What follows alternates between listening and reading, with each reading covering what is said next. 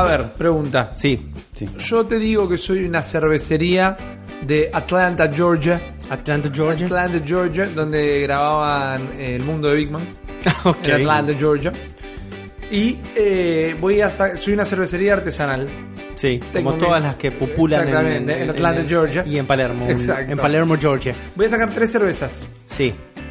Eh, eh, las tres son unas IPAs muy eh, picantito, que te dejan jugando Sí. en la lengua. Spices. Y muy frutales al Ok. mismo tiempo. Porque te van a hacer evocar sabores como las de la papaya o el mango.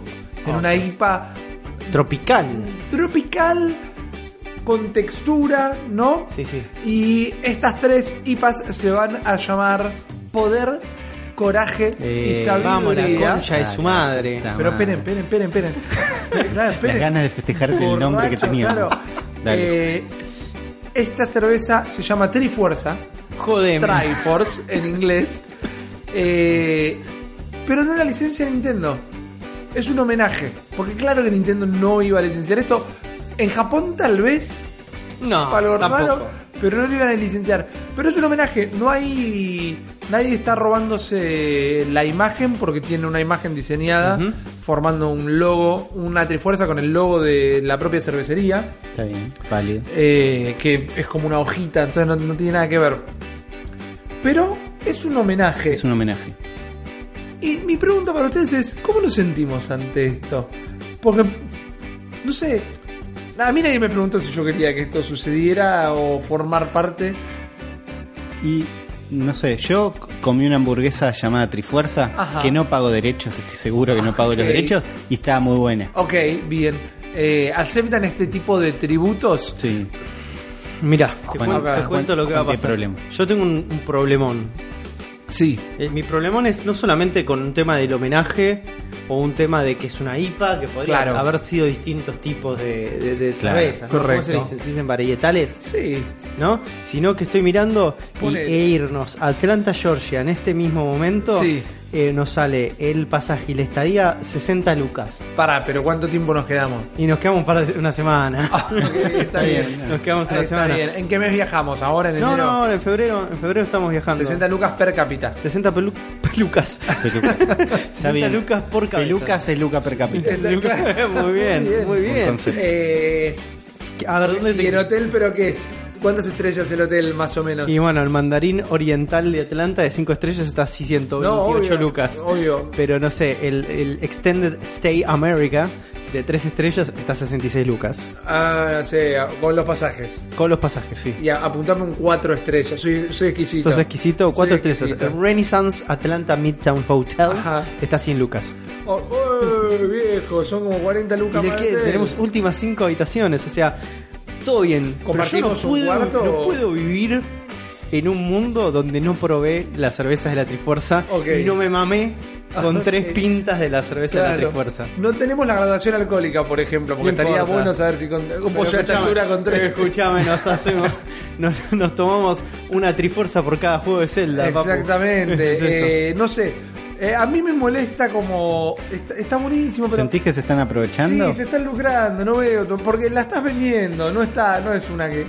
Claro, le pusiste no, de nombre no. a un trago en tu bar, sino que está lucrando. No es, no es puro amor, no es puro amor y puro homenaje. Siempre es parte de una campaña, es para que nosotros vayamos, si no, no estaríamos gastando la plata que quiere gastar Juan Claro, para ir hasta allá si no le hubieran puesto ese nombre. exactamente. Ahí es- Mirá, ¿Cómo? perdón, me equivoqué. Sus A ver. precios es para dos personas. Ok, Para dos personas. ok. Está muy bien. Ahora voy a, te voy a agregar, Uli, que somos tres. No, me parece bien. Mientras eh, me saca el sitio este de viajes, me saca este el resultado, está el algoritmo ahí trabajando. Muy bien. Mientras tanto, quiero que me cuentes un poco más. ¿Cuál es la diferencia entre cada una? ¿Lo dice el artículo? No, dice que están O sea, quiero- inspirados en todos estos o sea, sabores. No es que te diga, no sé, eh, eh, la sabiduría está hecho de papaya.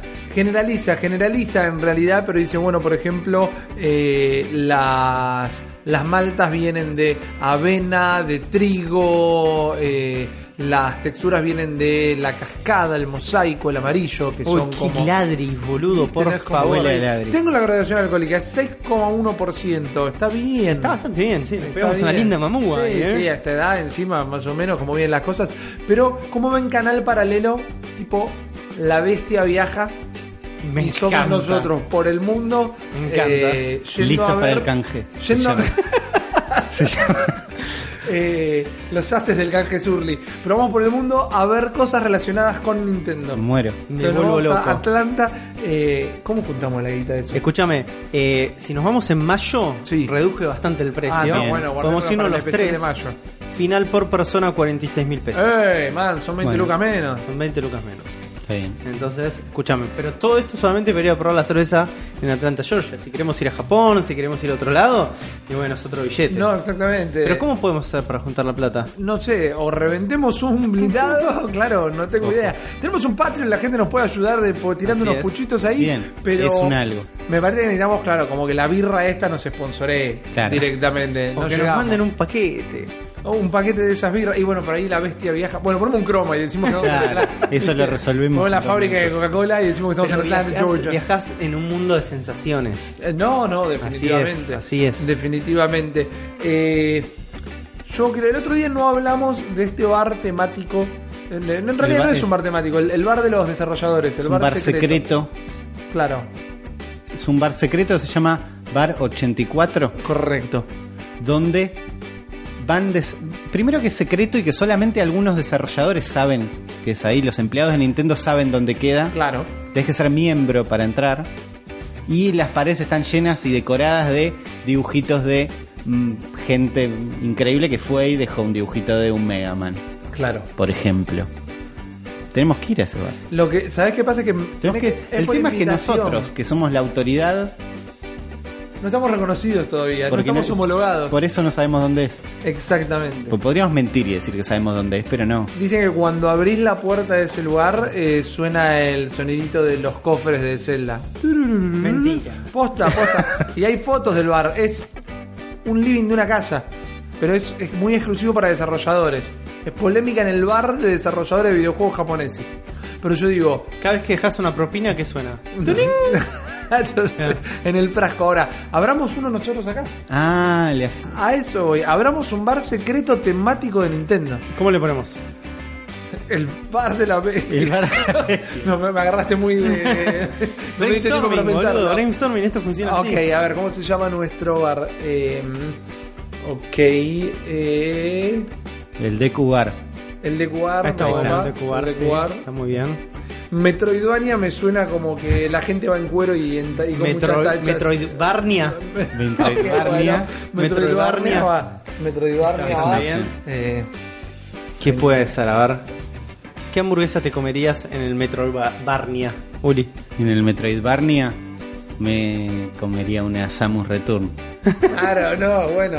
Sí, sí, Sí, Pero, totalmente. pero me imagino Samus como nombre de hamburguesa. Pero Es ¿sabes por qué? Tiene mucho, un- mucho tiene ajo, mozzarella. mucho, mucha No, tiene cebolla mozzarella. y estás como repitiéndola todo el tiempo. Ahí está. Después al otro día, entonces ahí está el Returns. Para mí la más, la, la más grosa Sí. es, es la Wario y triple hamburguesa, sextuple bacon, to- Todo freída mal gusto. entera. Cuando Sí. ya está armada, la metemos en la freidora y la sacamos así directamente. Eh, Me encanta. y viste, le por el family. por igual todo bien con todo bien con esto con el con nuestro propio bar, Sí. el Metroidvania. El Motro- Metroidvania, que me banco, me banco que un arquitecto me haga planos, ¿no? Un arquitecto fan del cerebro de la bestia haga planos, un render de cómo irían las cosas del Muy bueno. Metroidvania. No, pero encima sabes cómo funciona. ¿Cómo funciona? Vos querés ir a pedir un trago, ¿no? Entonces la barra está en el fondo. Sí. Vas y pedís el trago y te dan un ticket.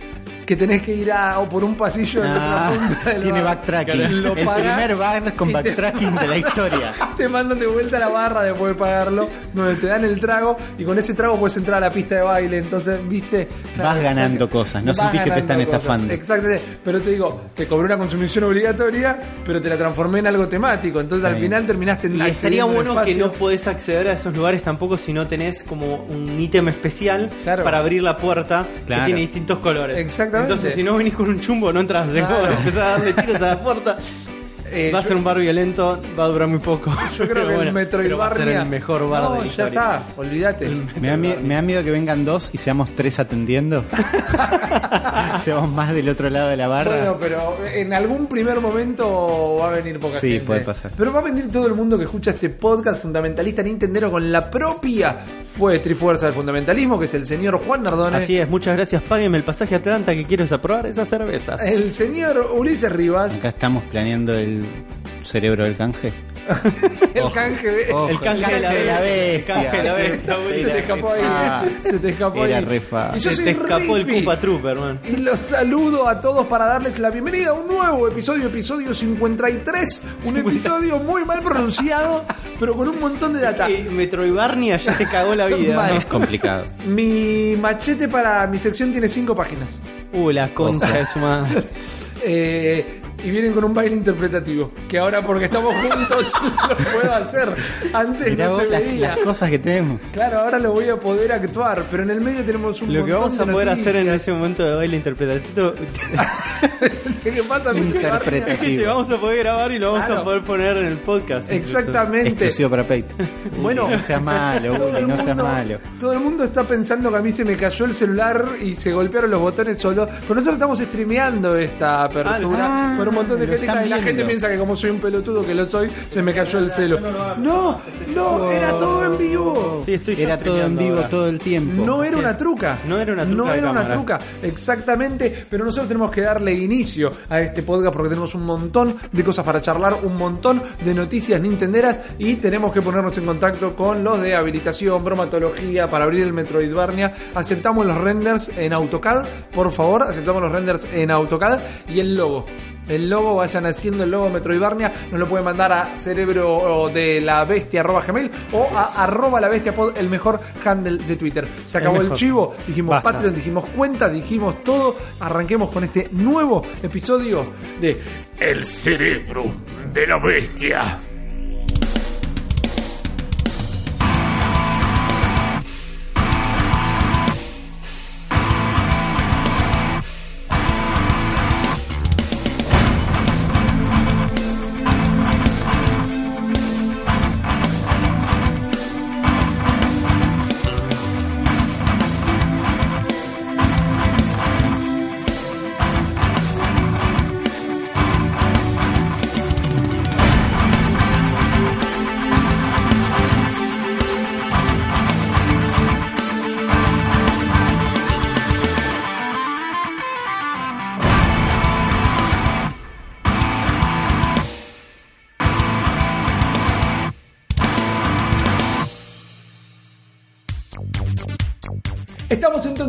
Una vez más en este nuevo episodio del Cerebro de la Bestia que tiene noticias.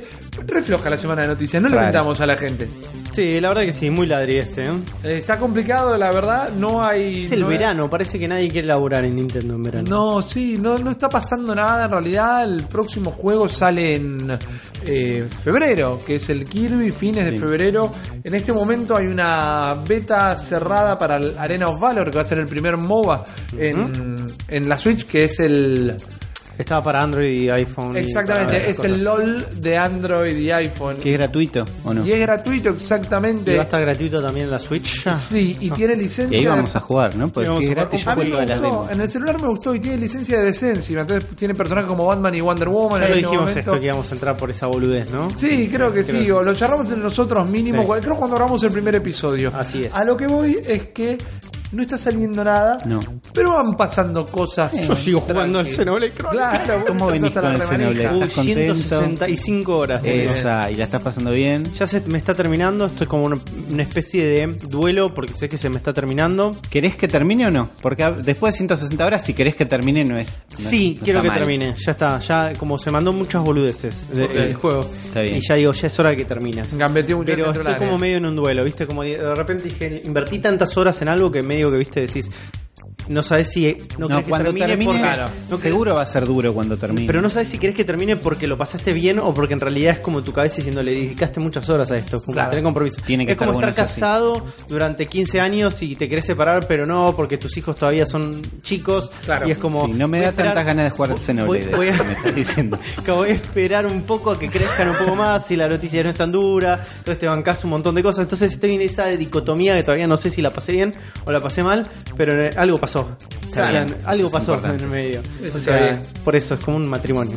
Lo que está pasando. Jugar al son- Xenoblade es como estar Claro, casado. es como la- y con ganas de separarse. No es fácil, Sí, pero bueno. parece. terrible. Buen parece. juego, buen juego. Pero bueno, eh, en, en todo este montón de nadas que está pasando, muchas nadas. hubo un par de noticias chiquititas que queríamos compartir con ustedes, porque son noticias, ahora que lo veo, en realidad lo estoy interpretando en este momento, con potencial. Sí. No son grandes noticias hoy, pero pueden ser grandes noticias mañana, como por ejemplo la llegada de un nuevo desarrollador a las filas de Nintendo. Claro, porque nos enteramos en un tweet escrito completamente en japonés, que alguien se encargó de traducir, que Mopping con triple P, Apa, no vayas a poner 2P, porque va a ser a la cuenta que hable especialmente de su juego y no a su cuenta personal. ok.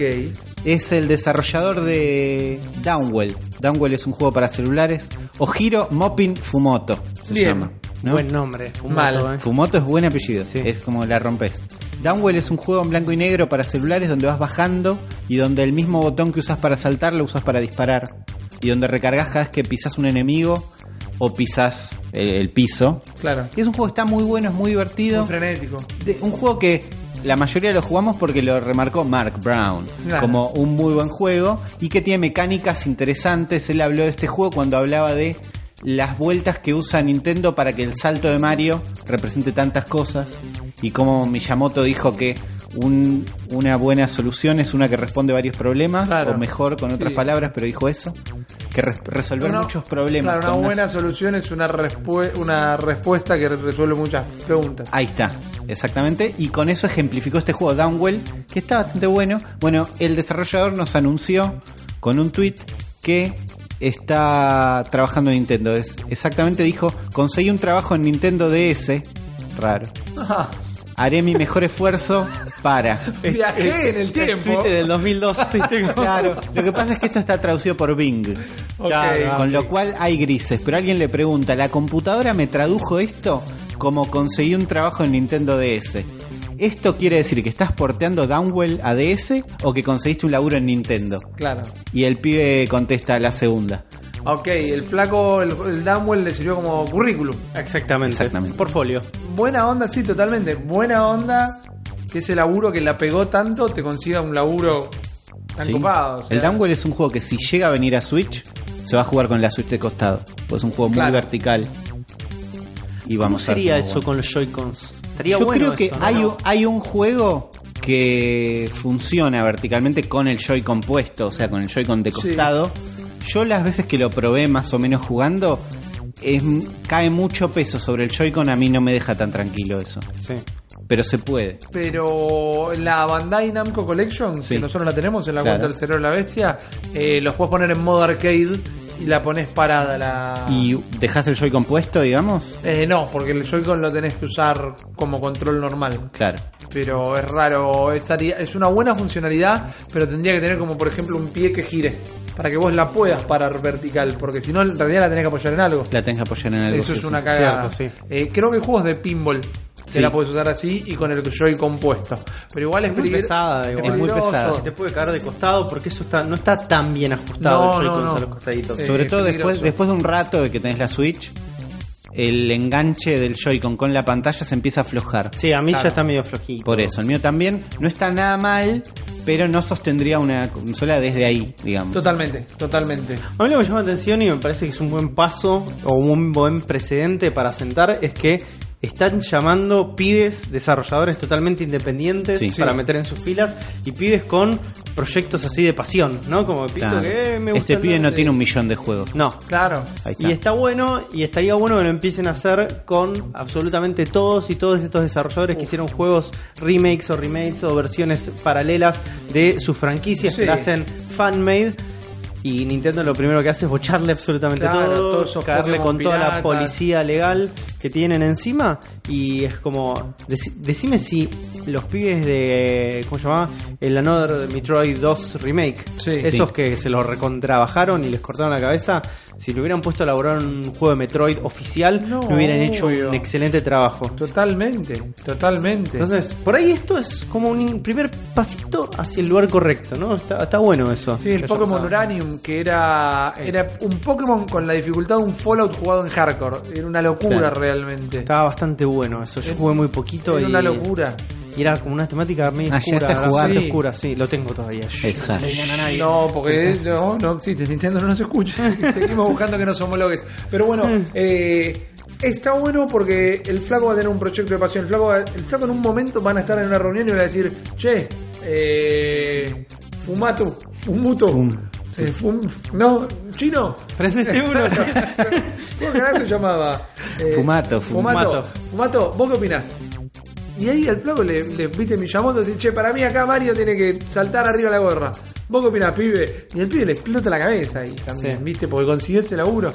Está bueno también que lo estamos pensando en nuestra perspectiva. Pero, Sí, pero- está muy bueno la- las mentes jóvenes, las mentes frescas. Así es. Porque hoy todo el mundo quiere estar en Switch. Por eso un montón de juegos independientes, chiquitos, Sí. que llegan al mercado digital, cada vez más tienen lanzamientos en físico. Esto es una locura, Rippy. Esto es realmente una locura. Darkest Dungeon Ajá. es un juego del 2016 Sí. y va a salir en físico para Switch. A ver, ¿cómo es la movida? ¿Es un juego que existe físico para es un otra juego que consola? solamente existe en digital. Ahí va. Y que hasta donde yo sé, Sí. o donde yo lo jugué, está en PC. Sí. Creo que están las otras consolas. Puede ser que esté en otras Pero el plataformas. primero salió en PC, nosotros lo transmitimos. Sí, exactamente, en otras plataformas, pero siempre en, un- en una modalidad digital. Claro.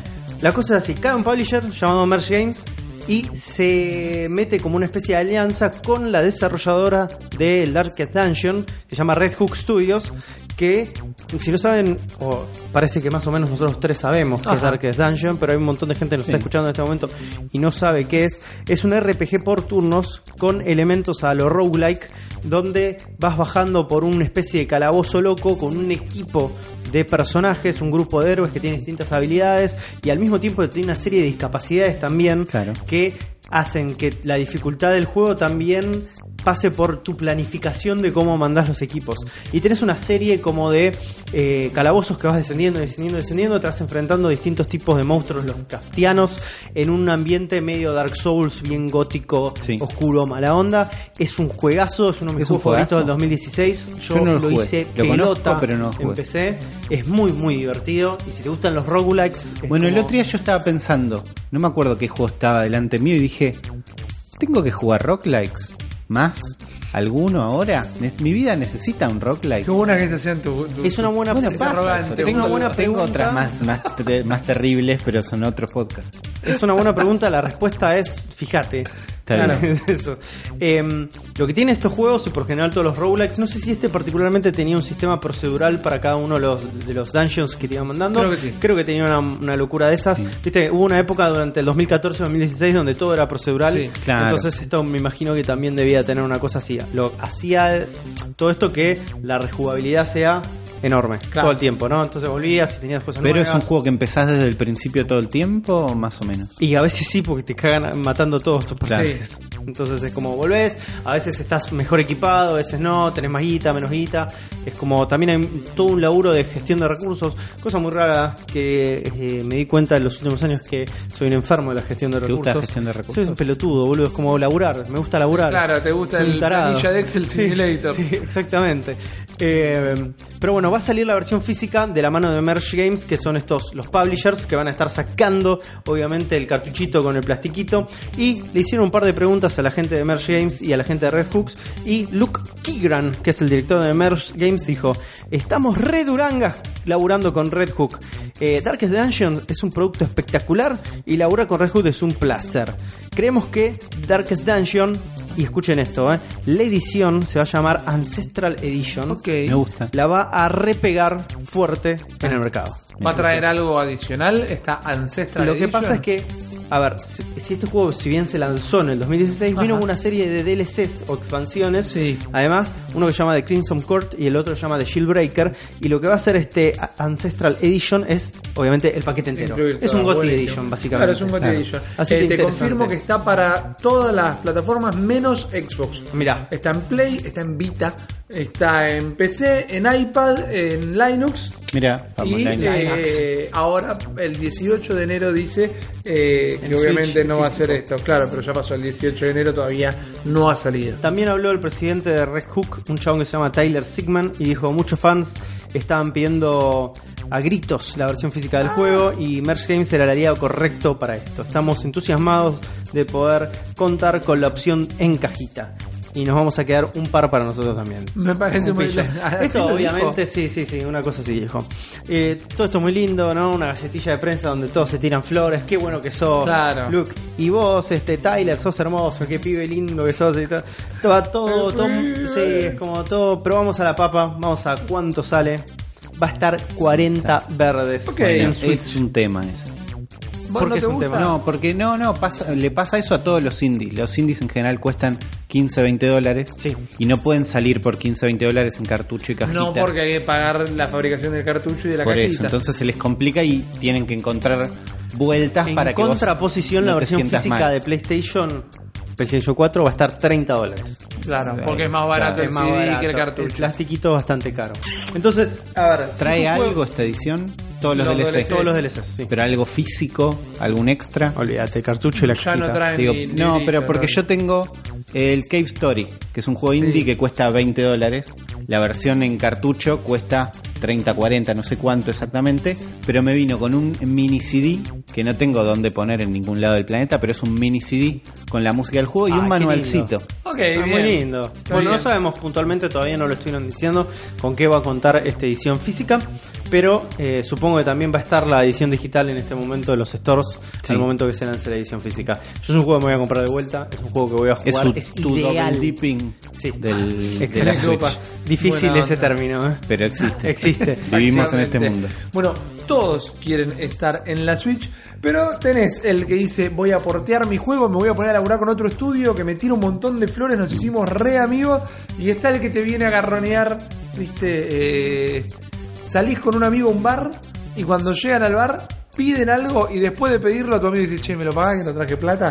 Y eso es lo que está haciendo Atari con su intención de largar mío, el eh, Roller Coaster Tycoon versión Switch, porque lo está crowdfinanciando. Contame más, Bueno, antes de que empiece a a, ver. rantear. No, Contame no, más antes de que empiece a que acá lo que me pasó es que dije, bueno, esta noticia voy a hablar, voy, la- la- lo vamos a putear, que esto, que lo otro. Es muy interesante el trasfondo atrás de todo esto, ¿no? Porque los parámetros son, queremos, primero, comunicaron que iban por 10 lucas, superaron las 10 lucas muy rápido. 10 van- lucas verdes. Sí, van por 21 a 200 lucas, Ujú. con 33 inversores, Re poco. que ahora les voy a contar. Pero ahora se estiraron al millón de pesos, de dólares, perdón. Ah, no bueno, pesos. pero lo que hacen es, es como los- el stretch goal y Claro, el goal exactamente. Pero primero comunicaron la primera, justamente. Ujú. Quedan 89 días para esto. Y lo que prometen a cambio es el Roller Coaster Tycoon, el juego donde tenés que armar tu parque de diversiones. Sí. Ok, pero una versión exclusiva para Nintendo Switch. Una versión exclusivamente diseñada para funcionar en la Nintendo Switch. Acá uno podría empezar a cantar victoria, pero la realidad que para mí confunden el término, porque lo que dicen es que va a tener extras. Nada más. Claro. Va a tener funciones extra. Va a tener un modo ilimitado donde tenés destrabado ya toda la plata y todos los elementos. Entonces podés hacer el parque de tus sueños. Que tiene sentido porque lo veo como un modo medio competitivo, ¿no? Como que vamos a empezar a ver en páginas de internet, en videos de, de eso, de Playground, de mirá el parque que hizo este loco. Como pasó al principio con los niveles de Mario Maker. Mario Maker, sí. Eso, ¿no? Después tiene un modo donde vamos a poder tener varios parques abiertos en simultáneo, como para hacer los temáticos, y un modo carrera que medio que me copa si me interesara este juego, porque lo que tenés que hacer Como es arrancar. Claro, pero lo- si lo dicen carreras porque no va a tener cinemática Claro. ni ninguna boludez. Tenés que armar el parque y la meta es hacerlo crecer siempre, no fundirte y empezar a abrir franquicias y todo. Se transforma en el eh, planilla de Excel Simulator de Juan. Que a mí me Sí. encanta, pero me- acá me parece que me voy a volar un montón. Puede ser. A mí nunca me llamaron mucho los juegos, pero, pero chicos, pero, Pero. eh, aparentemente Roller Coaster Tycoon es una franquicia multimillonaria. Exactamente. Es una franquicia que vendió más de 14 millones de unidades en total de todos los juegos que han salido, generando más de 220 millones de dólares solo en los Estados Unidos.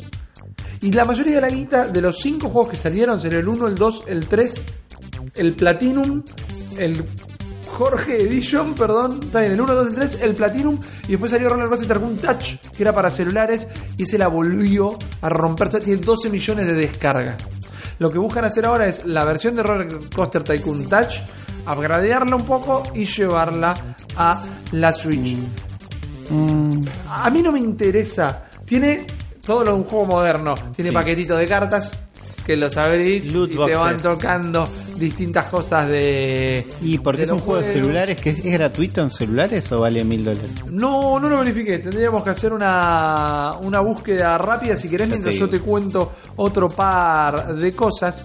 Porque esta página donde lo hacen, que es startengine.com, primero está cerrado solo Estados Unidos, no podemos contribuir nosotros si queremos. Pero los, la gente que aporta plata son realmente considerados como inversores y ganan revenue. Ah, de esto. bueno. Ganan ahí- ahí plata. cambia para ellos. Todos los inversores, lo mínimo que puedes poner son 250 dólares, que es muchísima guita, inclusive para un yankee. Pero todos los inversores eh, van a tener, bueno, su nombre en una, en una página, en los créditos del juego.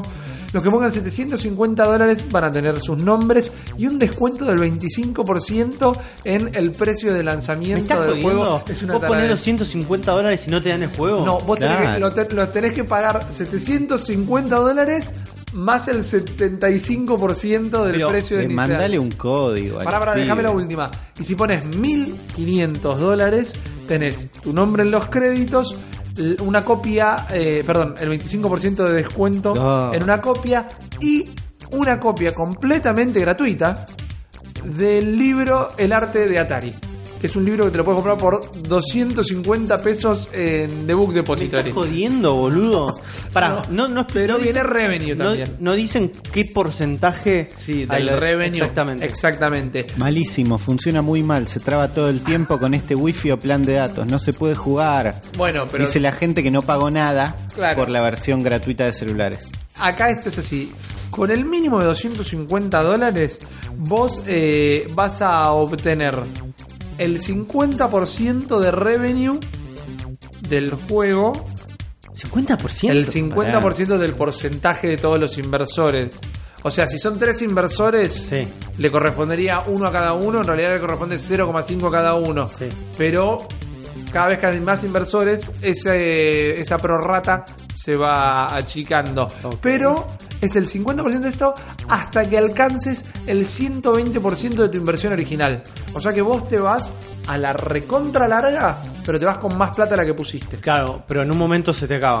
Te, lo cort- te cortan el chorro. Cuando haces el 120% te cortan el chorro y a partir de ahí... O sea, es una microinversión. Correcto, a partir de ahí empezás a ganar el 25% del porcentaje por 18 meses más. Y ahí O sea, sí dejaste hacer una, para un- siempre. Es una, una microinversión con fecha de vencimiento encima. Exactamente, pero, Pero, vos no podés invertir muchísimo, podés invertir estos paquetes que decías paquetes antes. que te dicen. sí. es, eh, no. Podés comprarte como cuatro mínimo, paquetes. No es como mínimo, la de 1500 es si pones como mínimo. Todo lo que Ah, pongas. vos La de podés 1500 es la más más. grande, pero vos podés poner un millón si Está querés.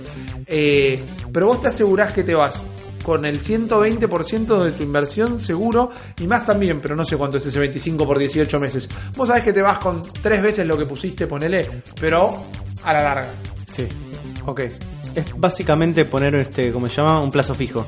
Ponele, ponele, me gusta de esa manera. Yo no creo. A ver, los números no mienten. 220 No. millones solo Estados Pero Unidos de dólares es generados. sospechoso y raro. Y es Atari, Yo y me es un acuerdo- juego que le fue tan bien antes. Yo como me acuerdo que el primero la rompió. Sí, el primero yo la también lo rompió. jugué. Hoy me parece un juego de Facebook. Sí. Eh, uh, Más si- polemiquísimo. Más si Eh, estás adaptando la versión de celulares. Yo puedo- estoy defendiendo un montón Atari de está, gente. está seguro. como yéndose a la, a la Atari está en cualquier. Atari Atari, está en acaba- quiebra. Atari no acaba de sacar una Atari Box Está en eso. Sí, ¿no? Como que en realidad era una compu con Linux y dos NES, emuladores. Sí, una cosa así. Pero que carga Linux de una. Esto era como medio villero, no era, no era nada refinado. raro, boludo. Eh, a mí estas cosas, estas movidas de grandes empresas, o empre- no sé en qué estado estará Sí.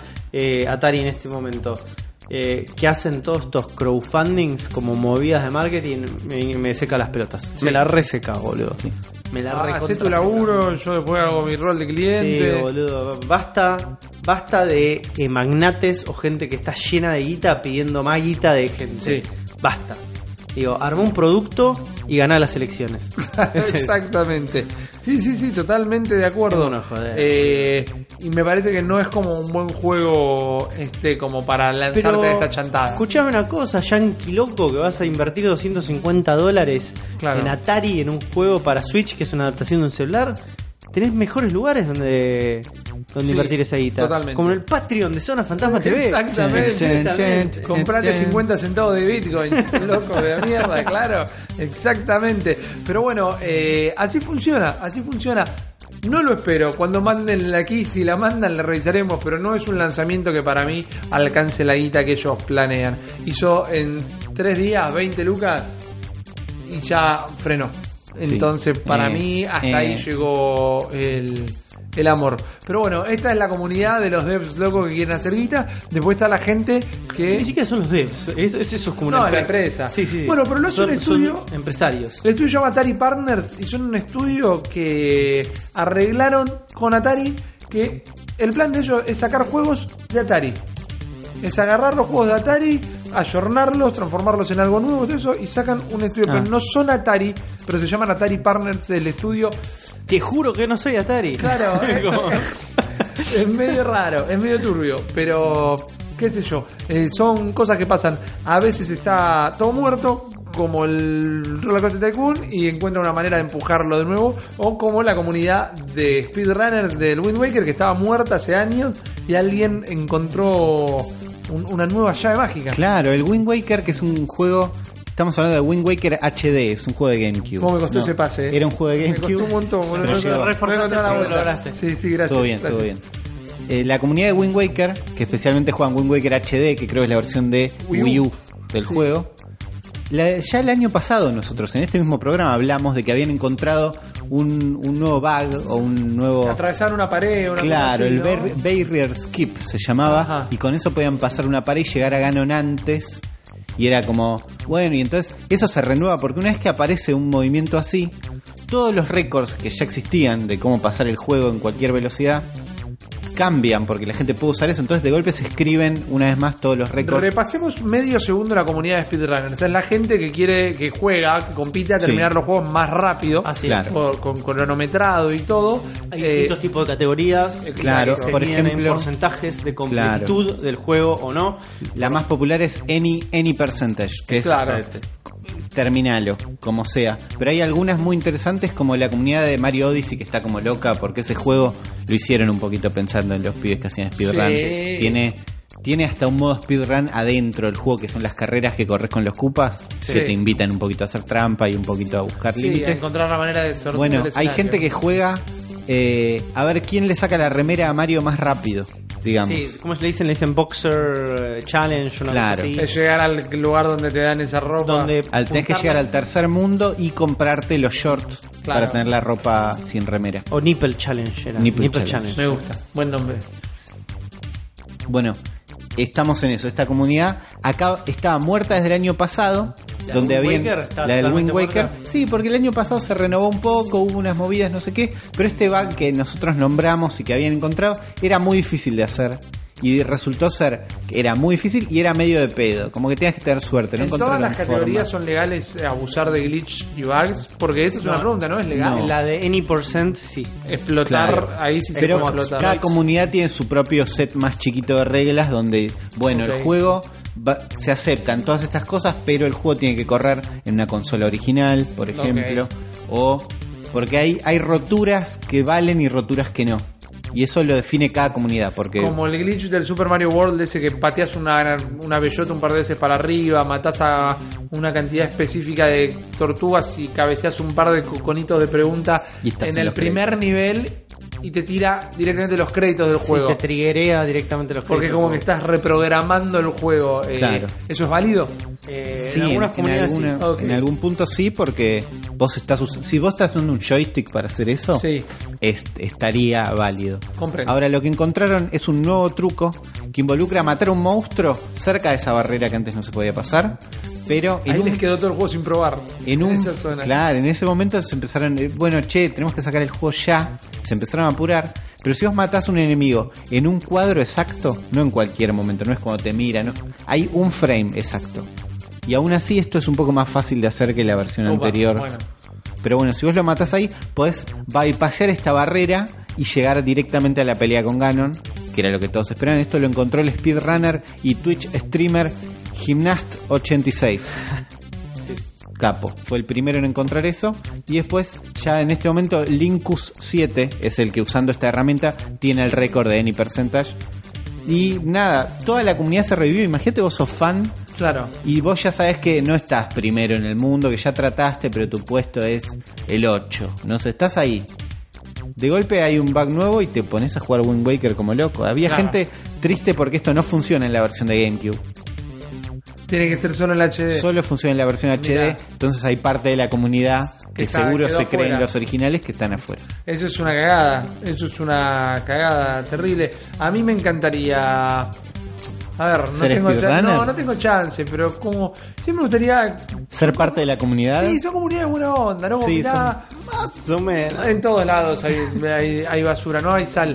Pero me hacen acordar a una comunidad. Voy a hablar de otra consola. Go. Hay una comunidad de jugadores de Shadows of the Colossus Sí. que se llamaban los buscadores de la verdad, una mierda así, los guardianes de la flama. Eso es un tema de rata blanca, creo.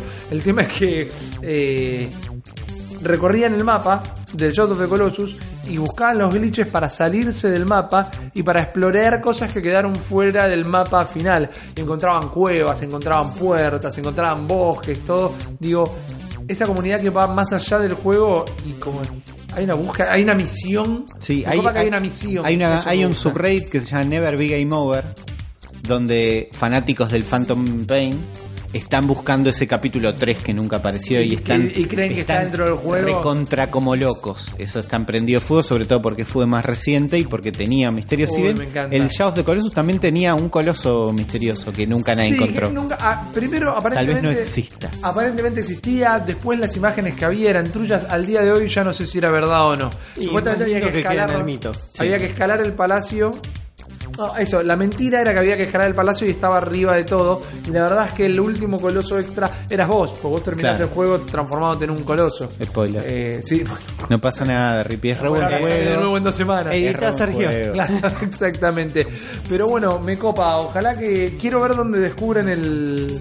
Ahora quiero que descubran eso del Phantom Pain, en realidad. Sí, yo- yo- yo cuando fui parte de esa comunidad podcast mucho de- tiempo. Del podcast de Metal Gear Solid 5 que vamos Sí, a tener. Pero había gente leyendo los lens flares sí. del Phantom Pain tiene una peculiaridad es que, que tienen muchas líneas verticales una al lado de la otra. Esas líneas parece que se pueden traducir en letras. Anda a cagar. Y algunas, Anda algunas cagar, anda a estaban cerca de decir algo. Agarra la pala. No sabes los, los niveles que baja esta comunidad.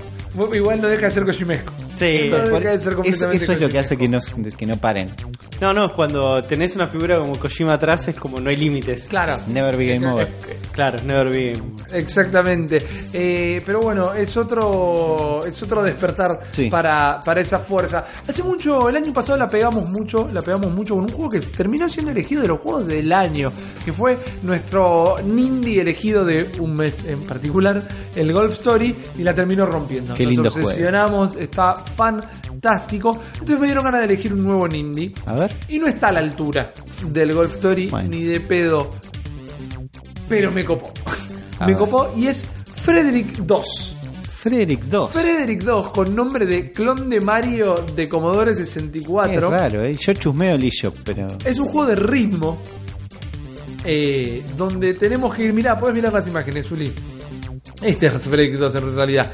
Es un juego de ritmo donde nosotros somos Frederick Chopin Chopin. revivido. Sí. y venimos a salvar al mundo de la música de la mediocridad de los músicos pop. Entonces Puede son ser. combates, Sí. ¿ok?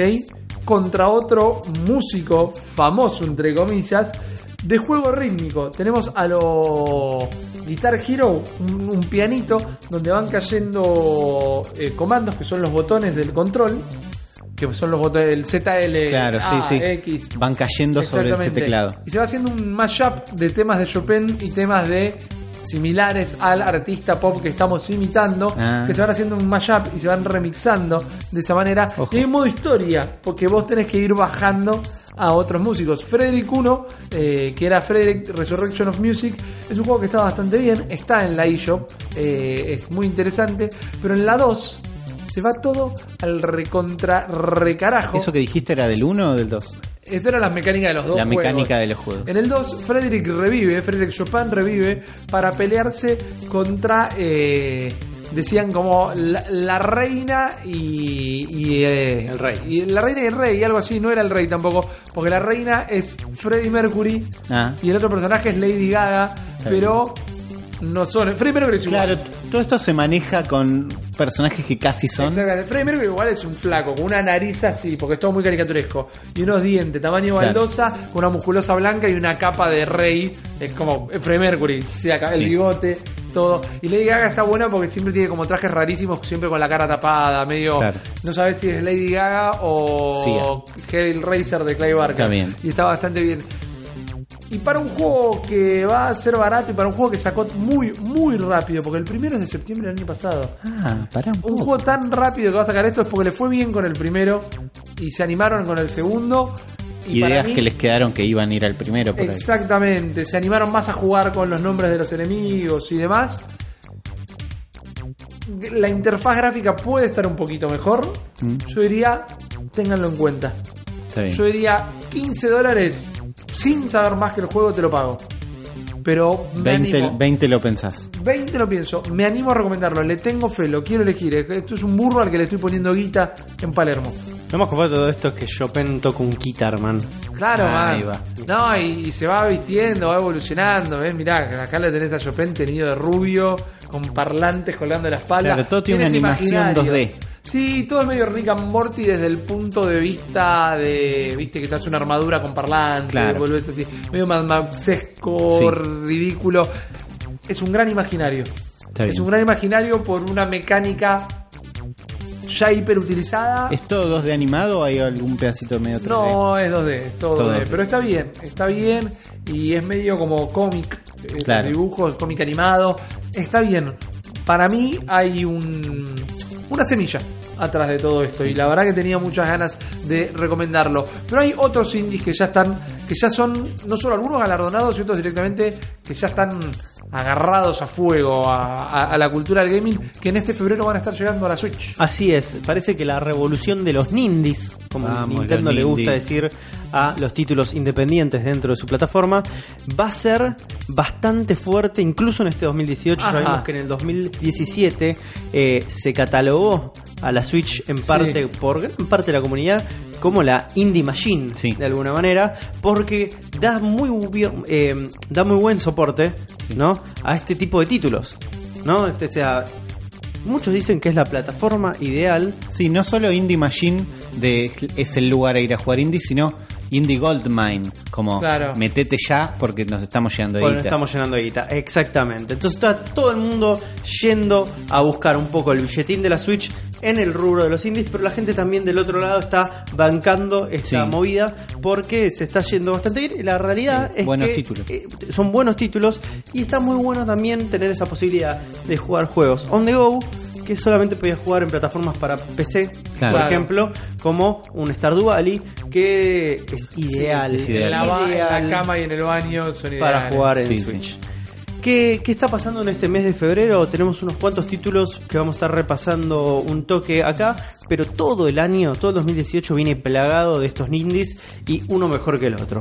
Vamos a arrancar directamente en febrero. El primero de febrero se suma a las filas el Night in the Woods. Ok, bien.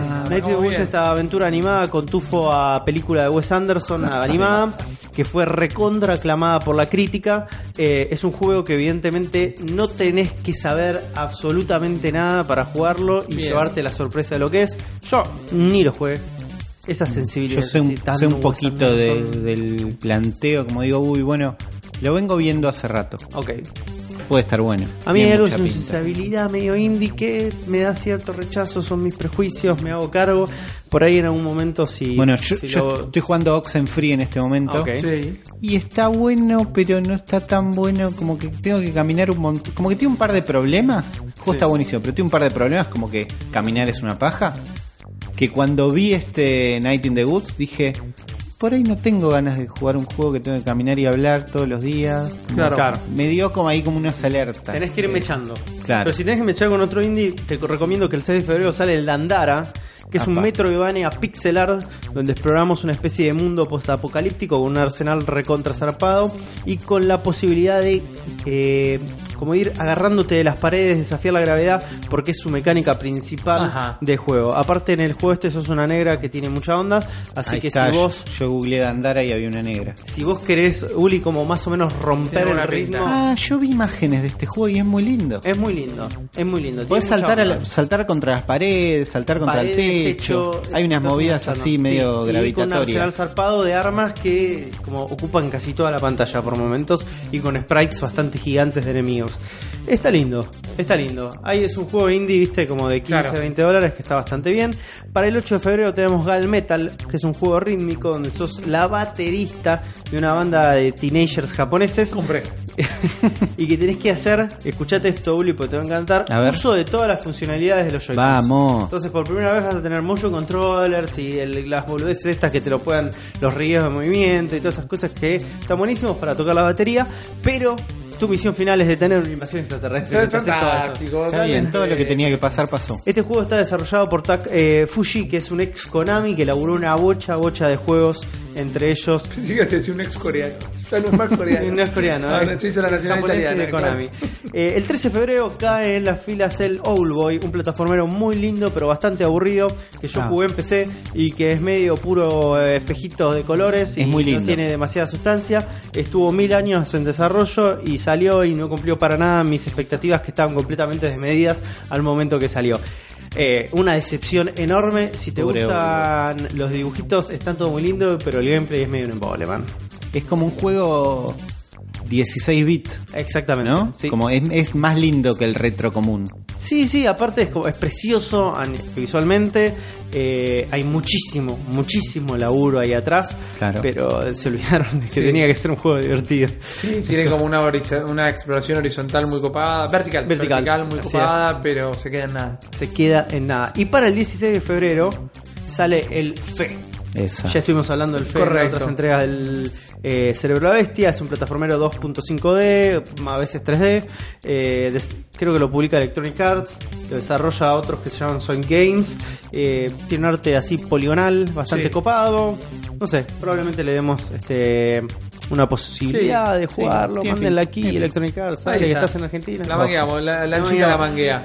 Este, pero nada, el repertorio este en indies está cada vez más interesante. Hay muchísimo, muchísimo más para el resto del año. Parece que para el primer cuatrimestre de este año va a salir mi Hollow Knight. Bien. Así que es lo que estoy esperando con mucho, muchos ganas. Y después hay un montón más que vamos a estar haciendo repasos mes a mes para que se vayan enterando de cómo viene el mundo independiente dentro de la consola de Nintendo. Totalmente. Sabes que en un momento estás hablando, no quise interrumpir antes de enumerar los juegos, de que todos querían estar en Nintendo Sí. porque está haciendo un montón de guita. Así es. Y eh, me olvidé, porque soy muy desprolijo, disculpas. En el- la descripción de el Found Engine del Roller Coaster Tycoon Sí, Sí. Metieron un montón de data que no teníamos. La propia Atari eh, tiene una parte que dice ¿por qué estar en Nintendo? Y tiene un montón de números que Nintendo siempre manejó en estimados. Así que estos flacos o se los dijeron y los publicaron o lo, los redondearon ellos. Porque dice que Nintendo aseguró que para eh, marzo de 2018 ya van a estar vendidas 14 millones de consolas y 200 millones de juegos en total. En todo No- el mercado. Entonces, una consola que en menos de un año metió 200 millones de juegos. una brutalidad. Querés estar ahí. Querés No, estar ahí. no. Me encanta que esté pasando esto, me encanta que haya más juegos en el, en el eStore de Nintendo para tapar la cantidad de juegos de Neo Geo que hay. Sí. Bueno, pero pusieron el Samurai Showdown ahora. Eh, bueno, pero no lo voy a comprar, boludo. Este, este es un mame en 5 minutos. Creo que no compré- En una conexión de dial-up lo tenés en 5 minutos. Creo que no compré pelota. ningún juego de Neo Geo por No. miedo a que ustedes me juzguen. Yo te voy a rejugar, te voy a voy a ya me jugás a todo lo que hago pero igual. más. Pero más. es terrible. Bueno, vos sabés, Juan, que estamos en una etapa, lo hice yo mismo en el episodio anterior, en una etapa donde jugamos mucho a los juegos. Sí. Y hay un juego de Nintendo que ha sido muy, muy, muy mal jugado. Y yo hoy voy a redimirlo. Yo hoy quiero hablar. de ¿Estás este seguro de lo que estás a punto de Yo hacer? estoy seguro que. eh, saben eh, cómo estoy vestido hoy, Sí, por las dudas. viendo. Si después no me llegan a ver, pues voy a molestar a un montón de gente con esto. Opa. Pero yo voy a redimir un juego que todo el mundo habló mal y nadie sabe el respeto que merece. Y ese juego, señoras y señores, es el Donkey Kong.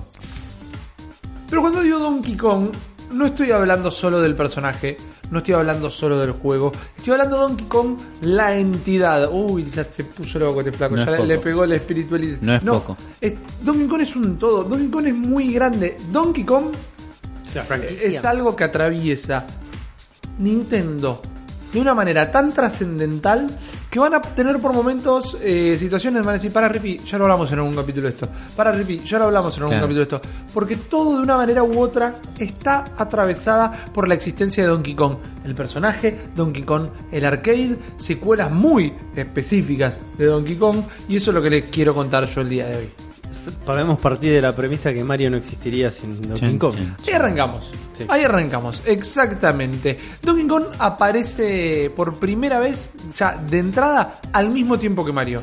Mario y Donkey Kong aparecieron exactamente en el mismo momento. Eh, ya sabemos quién es la mascota de la compañía, es Mario, pero Donkey arrancó al mismo tiempo que Mario.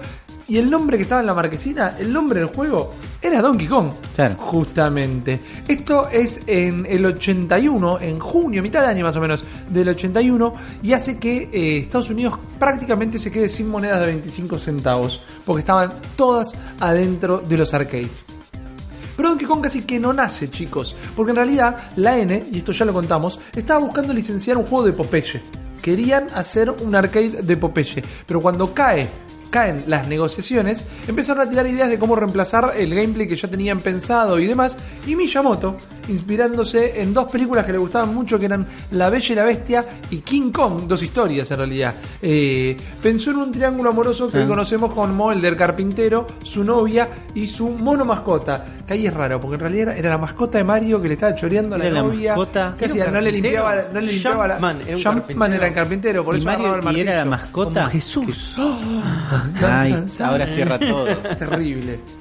Elegí el cáliz de un carpintero. Pero qué onda, no le limpiaba la jaula que le secuestran la novia, es, ¿no? Es como, No sabía que era la mascota. como medio brusco, pero así Hay que tener una mascota gorila gigante. Totalmente, Mucho huevo. totalmente. Y eh, como llegaron hasta acá escuchando todo esto, eh, les tiro la primera bomba. A ver. A ver. Les regalo la primera bomba. Yo estoy ¿Saben? agarrándome el- la silla. ¿eh? Porque esto es una pregunta que yo mismo hice el episodio anterior. ¿Saben por qué carajo Donkey Kong se llama Donkey Kong? O sea, ¿por qué tiene la palabra burro de nombre? Claro. Lo que pasa es que Miyamoto, por burro, quería decir terco, testarudo. El nombre del juego eh, se traduciría en la cabeza de Miyamoto a el gorila testarudo. Claro. Eh, y eh, en Yanquilandia se le cagaron de risa. En Nintendo América se lo cagaron de risa. Pero ¿sabes qué? Sí, suena raro, ponelo, está todo bien. Pero eh, no hay ningún burro ahí en esa ecuación. Es un nombre que quedó una mala traducción de Miyamoto y lo dejaron directamente. Si Eh, Miyamoto se manda un typo, un error de ortografía, o un error de se lo igual. Exactamente, exactamente. Pero lo, lo demostró cuando el juego salió y la rompió. ¿Cómo? ¿La rompió? Háganse esta imagen. A ver. Visualicen, cierren los ojos. Es julio del 81.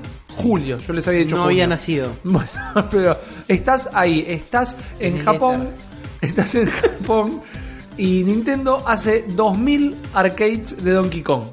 Y los hace buitreando gabinetes de un juego que se llamaba Radar Scope. Me encanta. Agarra todas las partes Hasta ahí estoy. y ensambla el Donkey Kong. Los empiezan a vender y los, ponga, los compran pocos salones, que todavía no había arcades. Los arcades ibas en, en los bares y en esos lugares. Entonces en Inglaterra compraron un, un bar y medio que no le dan pelota, pensaron que habían gastado la guita al pedo y un día se dieron cuenta que hacían mucha guita por día, alrededor de como que jugaban 100 personas distintas por día, ¿no? Haciendo de esta manera mucha plata y pidieron otra máquina.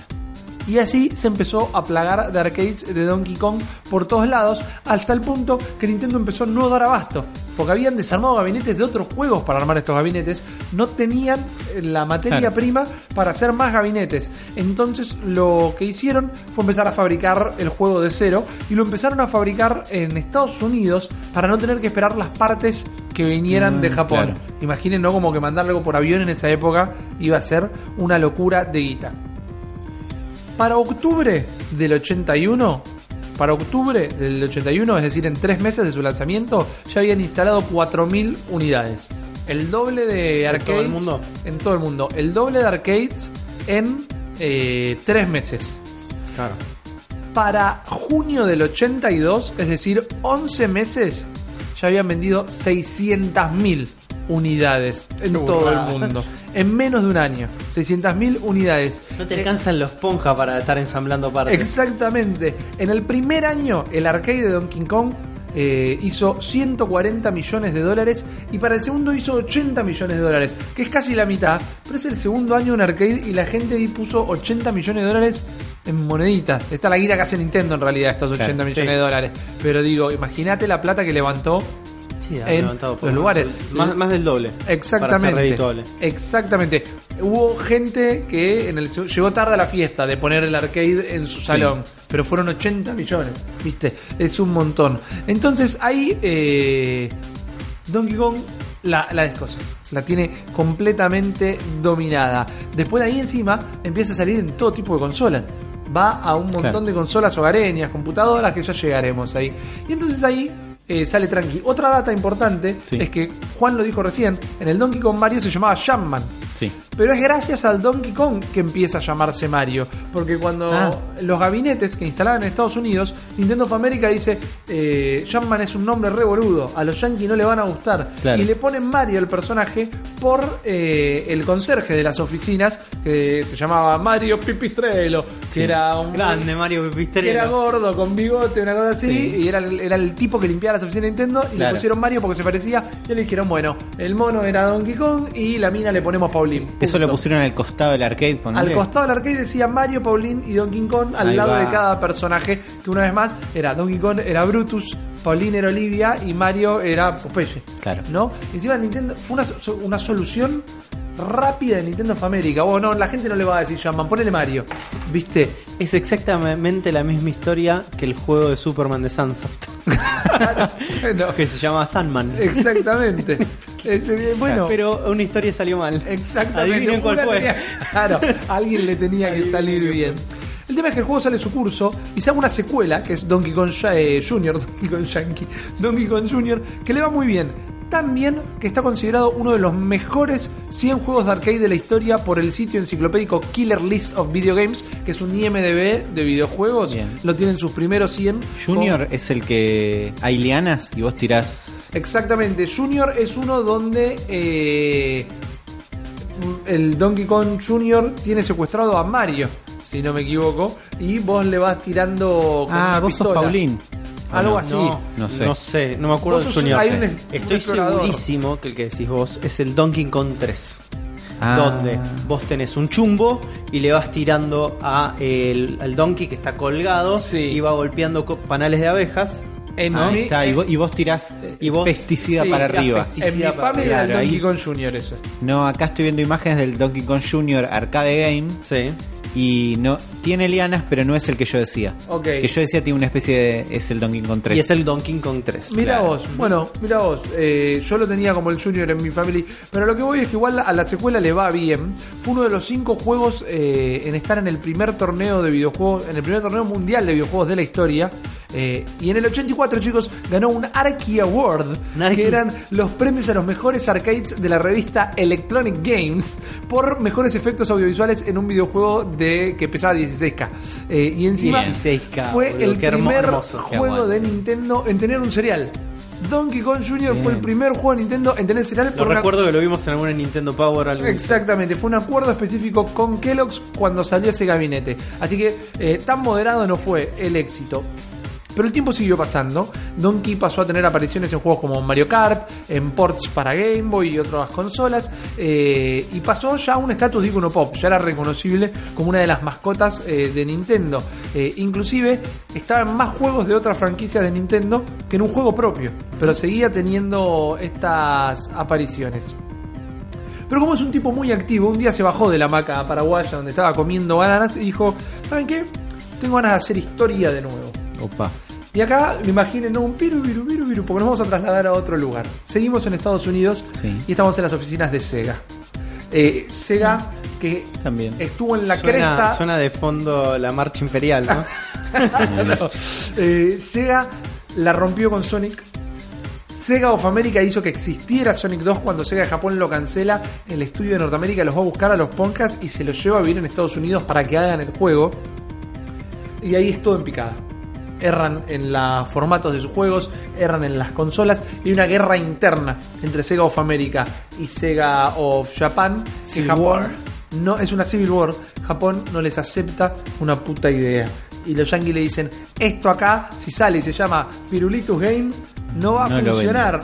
No tener permiso para cambiarlo. Sale, desastre total, ¿no? Y eh, empieza a... Les cabe por no hacer el Raystar desde el principio. Exactamente, empiezan a abandonar la nave de alguna manera. Los puestos más altos, Sí. creativos, contadores, eh, gente de marketing, empiezan a buscarlo uno en otro lugar. Porque saben que se terminó. Reconocen el fin de Sega, que lo fue. No es solo una animosidad mía, lo terminó siendo. Pero el presidente de Sega of America, Tom Kalinske, que es el tipo, para que sea una idea, que tuvo cuando laburaba en Mattel, tuvo la idea de hacer eh, He-Man. En Mirá. contraposición tenía a un poquito Barbie. clara. Para, para que la Barbie de los nenes Sí. que fuera He-Man. Se Mirá. le ocurre a este pibe. Tranqui. Que lo contratan específicamente para esto, para tener ideas. Y este es el tipo que cuando eh, Sega of Japan no quería sacar Sonic 2, fueron y eh, lo- se trajo al equipo a vivir a Estados Unidos. Tom Kalinske es el tipo que inventó que los videojuegos salgan los martes. Los videojuegos Wow. salen todos los martes. Sí. Lo puso él con el Sonic Tuesday, que Salvo- era el día salvo- de lanzamiento. Salvo Nintendo. Porque Nintendo sacaba los viernes. Entonces Tom Kalinske instaló Ah, era para salir antes. Sonic Tuesday para salir antes y a partir de ese día la gente hizo tanta cola para ir el día de un lanzamiento del juego. Fue uno de los primeros juegos en tener mucha gente haciendo cola el día del lanzamiento que a partir de ahí los juegos empezaron a sacar los martes. La tenía clara. Y miren si la tenía clara.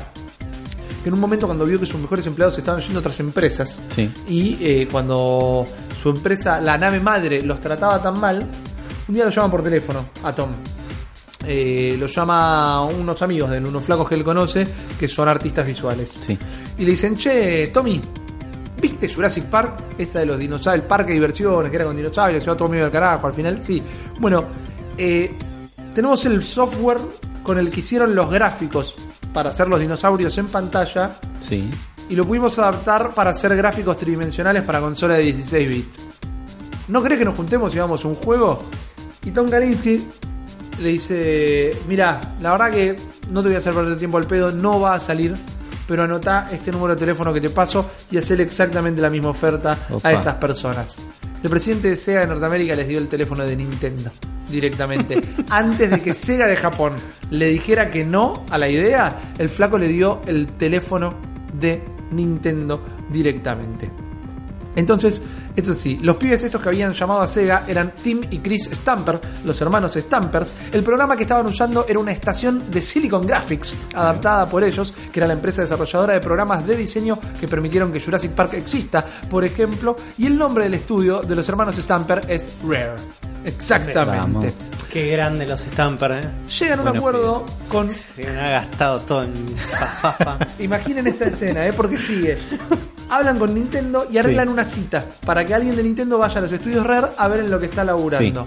Va un flaco y le muestran un prototipo, un juego de boxeo que estaban haciendo. Y el juego en sí no le gustó, pero le encantó la eh, tecnología. Este tipo era nada más y nada menos que el genio de Takeda. Vamos, Esa Takeda. Takeda que se laburando. subió claramente. Laburante. Takeda, productor del primer Donkey Kong. Claro, productor del primer Donkey Kong. Se sube un avión y va a Japón a decirle: eh, Hagamos un arreglo con estos tipos. Hagamos un arreglo con estos tipos. ¿Cómo la veis? Porque Hacele ¿Cómo caso tienen algo. Hacele caso. Presidente de Nintendo Japón en ese momento era Yamauchi, Sí. todavía, el último presidente familiar, el último que viene del legado de la familia Nintendo. Y como es un tipo que no rompe las pelotas, como es un tipo que no pierde tiempo, el acuerdo que hizo fue que les compró el 49% de la empresa. Les dejó la, La la mayoría. Sí, pero sí, compró sí, el respetuoso. 49%. Dicen, lo que pasa es que ahora ustedes son un estudio de Nintendo, hacen juegos para Nintendo, ¿no? Entonces, Claro, y, y ahí los Stamper dijeron: Comprá la bolsa, papá. exactamente. Que cayó la N con toda la tarasca. les dicen, compre, le compramos el 49% de la empresa y elijan una franquicia nuestra para hacer un juego, la que quieran. Ah, Y estos flacos eligen Donkey Kong. Mirá qué Estos li- qué pibes libertad. Querían hacer un Donkey Kong. Ahí no va a ser mal equipo. 12 personas y un año y medio de trabajo. Para ese momento de la historia de los videojuegos, el equipo de producción más grande para un juego. Mira vos. Estamos hablando 12 personas a lo largo de un año y medio. Hoy te hacen un Assassin's Hoy no porque decidieron dejar de hacerlo. Pero te estaban haciendo el Assassin's Creed en un año. Sí, con 2.000 personas. claro. 50.000 personas. Exactamente. Pero digo, imagínense cuán chico es un equipo de 12 personas, ¿no? No saco un banner Eh, con claro. esas personas ahora, boludo. Exactamente. Deciden hacer lo que hoy conocemos como Donkey Kong Country, que es un juego que es sinónimo de Super Nintendo, última estocada eh, contra Sega. Con un cuchillo que nos dio Sega, con, Sí. con una hoja eh, dada justamente otorgada por el enemigo, y es uno de los juegos con el mayor equipo de producción, como les comentaba, y el primer juego en la historia en utilizar gráficos tridimensionales pre-renderizados. Ahí rompe un récord. El juego que planteó Red no era muy distinto al que terminó llegando a las consolas, pero obviamente eh, Miyamoto tenía un par de, de directivas. Tengo un par de notas, Claro, cayó con una biblia de 500 páginas. Claro, porque lo primero que pidió fue bajemos la dificultad. Ah, que sea un juego más para toda la familia. Porque tiene tantos objetos ocultos, tantos secretos, tantos pesadizos secretos, un poquito de backtracking en un juego que no está pensado como un Metroidvania, que el hardcore gamer se va a contentar con eso. Es el primer eh, juego que yo recuerdo dentro del género de Collect 'em All. Un colectemol, exactamente. Exactamente. Agarra la banana, agarra la letrita, gusta que es agarra la- colectemol. El colectemol. Es como un nombre de medicamento. ¿Te tomaste el Colectemol? 500. Colectemol 500. Pero tenías que agarrar las bananas, tenías que agarrar las letras que deletreaban con, tenías unas monedas, Sí. tenías un montón Sí, los de animalitos. cosas. Exactamente, ¿no? Pero bueno, él dice, bajé la dificultad Sí. para que toda la familia lo pueda jugar como un plataformero y el hardcore se va a contentar colectotonando todo, Claro. ¿no? Directamente. Y después, eh, lo- donde se pelearon, donde se pelearon posta fue con los diseños de los personajes. Porque Rare quería ayornar a los personajes. Eran los 90 todavía. Quería el Wildcats Claro, exactamente. Claro. El Street Sharks, Sí. ¿no? Eh, quería todo eso. Y Miyamoto lo único que quería era mantener una estética muy eh, arraigada a, a- lo clásico. Sí, sí, directamente, ¿no? Entonces acá llegamos a la segunda bomba, que se conoce más, es más conocida esta bomba, pero no por eso es un factoide menos interesante, que es que el Donkey Kong de Super Nintendo no es el mismo Donkey Kong que hablamos hasta recién. Donkey Opa. Kong, el protagonista de Donkey Kong Country, sí. Es el nieto del mono de Donkey Kong. Ni siquiera es el. Donkey Kong Jr. No. Es el hijo de Donkey Kong Es Jr.. el hijo de Donkey Kong Jr. Donkey Kong Jr. un día dijo, voy a comprar banana y vuelvo, y no lo vimos más. Desapareció. Está bien. No sabemos qué pasó. Es, es un, es un buen recurso para agarrarlo en el próximo Donkey Kong. Totalmente. La vuelta de Donkey Kong. La novela Jr. gráfica, ¿viste? Es como Black Lightning de Donkey Kong Jr. Eh, y el Donkey Kong original del juego de arcade Sí. es Cranky Kong. Es el mono con barba Claro. que vemos que mueve una rocola envenenada, una vitrola envenenada al principio del juego. Y en Donkey Kong Country 3, si no me equivoco, hasta lo podemos utilizar Así es. como personaje, ¿no? Pero bueno, eso es así. Eh, y lo que, como lo acaban de sacar en Game Boy el Donkey Kong, lo acaban Sí. de sacar en Game Boy, Miyamoto dijo, agarrá el arte que usamos, que le pusimos una corbatita a Donkey Kong, poné la corbatita y no rompan más las pelotas. Apa. Diddy Kong. Medio mal fue eso. Claro, Diddy Kong era un rediseño de Donkey Kong Jr. con Sí. la gorrita para atrás y la remera, medio rapero, chico cool. A lo Bart. Y sí, a sí. lo Bart Simpson y le dijeron, mira, o me lo haces exactamente igual como era, o y mirá esta flexibilidad de Nintendo, o ponele otro nombre. O sea, lo querés usar, usalo, pero este Donkey Kong Jr. no, No es. es. Después hicieron un Donkey Kong Jr. con pañal igual al tradicional y este se transformó en Diddy Kong, ¿no? Pero bueno, eh, seguía bajando la línea Miyamoto. Donkey Kong Country rompe con todo, como ya lo había hecho el Junior, como ya lo había hecho, eh, y sigue rompiendo récords. En el momento de su salida, fue el juego más rápido de venderse en la historia. Estamos hablando del año 94, si no me equivoco, es el juego más rápido de venderse en la historia. Es importante este detalle porque al convertirse en un vende consolas, la Super Nintendo se empieza a mover de nuevo en un mercado que ya había sido tomado de rehén por la primer PlayStation. La PlayStation ya estaba dominando difícil, todo claro. y Nintendo empezó a vender consolas de nuevo. Es más, hubo dos bundles de consola con el juego incluido. Sacan uno, Sí. limitado, hacen un millón de dólares en 30 segundos y mandaron a producir el bundle de nuevo porque la estaban eh, juntando en pala cuando la gente ya estaba ya había pasado a los 32, ¿viste? a los claro. 64 se habían ido al carajo, eh, no les interesaba seguir con una consola de 16 bits. Y el poder no solo estuvo en sus gráficos y en el diseño de los niveles que los flacos, esto me encantó, ¿sabes cómo diseñaban los niveles de Donkey Kong? ¿Cómo? Ponían post-its en las paredes Sí. y, y les iban dibujando el nivel y cuando se les ocurrió una idea que el nivel no, que el nivel vaya por otro lado, pegaban el post-it del otro lado, Ah. entonces trazaban los mapas así y los iban dibujando Claro. y ponían otros post-its con los enemigos van acá, porque los enemigos en el Donkey Kong están puestos Sí, quirúrgicamente. Sí, sí, no, es, no es que respawnean en un lugar. Es un juego de Mario. Claro, Claro. Es, un- es ideal para, para un speedrunning también ese juego Sí. que tiene varios, ¿no? Eh, está muy pensado de esa manera. Entonces, eh, lo venden con el diseño de niveles perfecto, lo venden con esta tecnología que no existía. Una gran banda sonora, que fue una de las primeras bandas sonoras en salir en disco, se llama DK Jams. Lo Sí. pueden escuchar en YouTube, escúchenlo mientras labura, en- es muy grosso. En realidad está muy bueno, mientras laburan ustedes, no mientras labura el juego. Tiene 20 temas, yo creo que el viernes eh, le, le salva la tarde en la oficina. Pero bueno, aunque Miyamoto al día de hoy eh, cree que Donkey Kong Country está sobrevalorado, Shigeru- Al día de hoy. Pica, cómo le pica. Miyamoto cree que es un juego que está eh, sobrevalorado. El Donkey Kong Country es un Insta Classic. Es el juego que es el primer juego de Nintendo en la historia que salió primero en Inglaterra y en 24 horas ya había vendido un millón de dólares.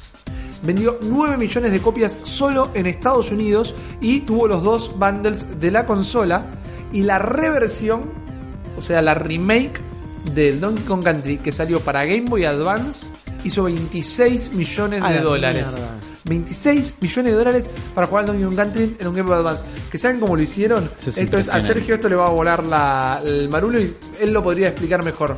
Emularon el juego, hicieron un emulador de Super, Super Nintendo, Nintendo. Sí. que la Game Boy Advance era prácticamente una Super Nintendo. Sí.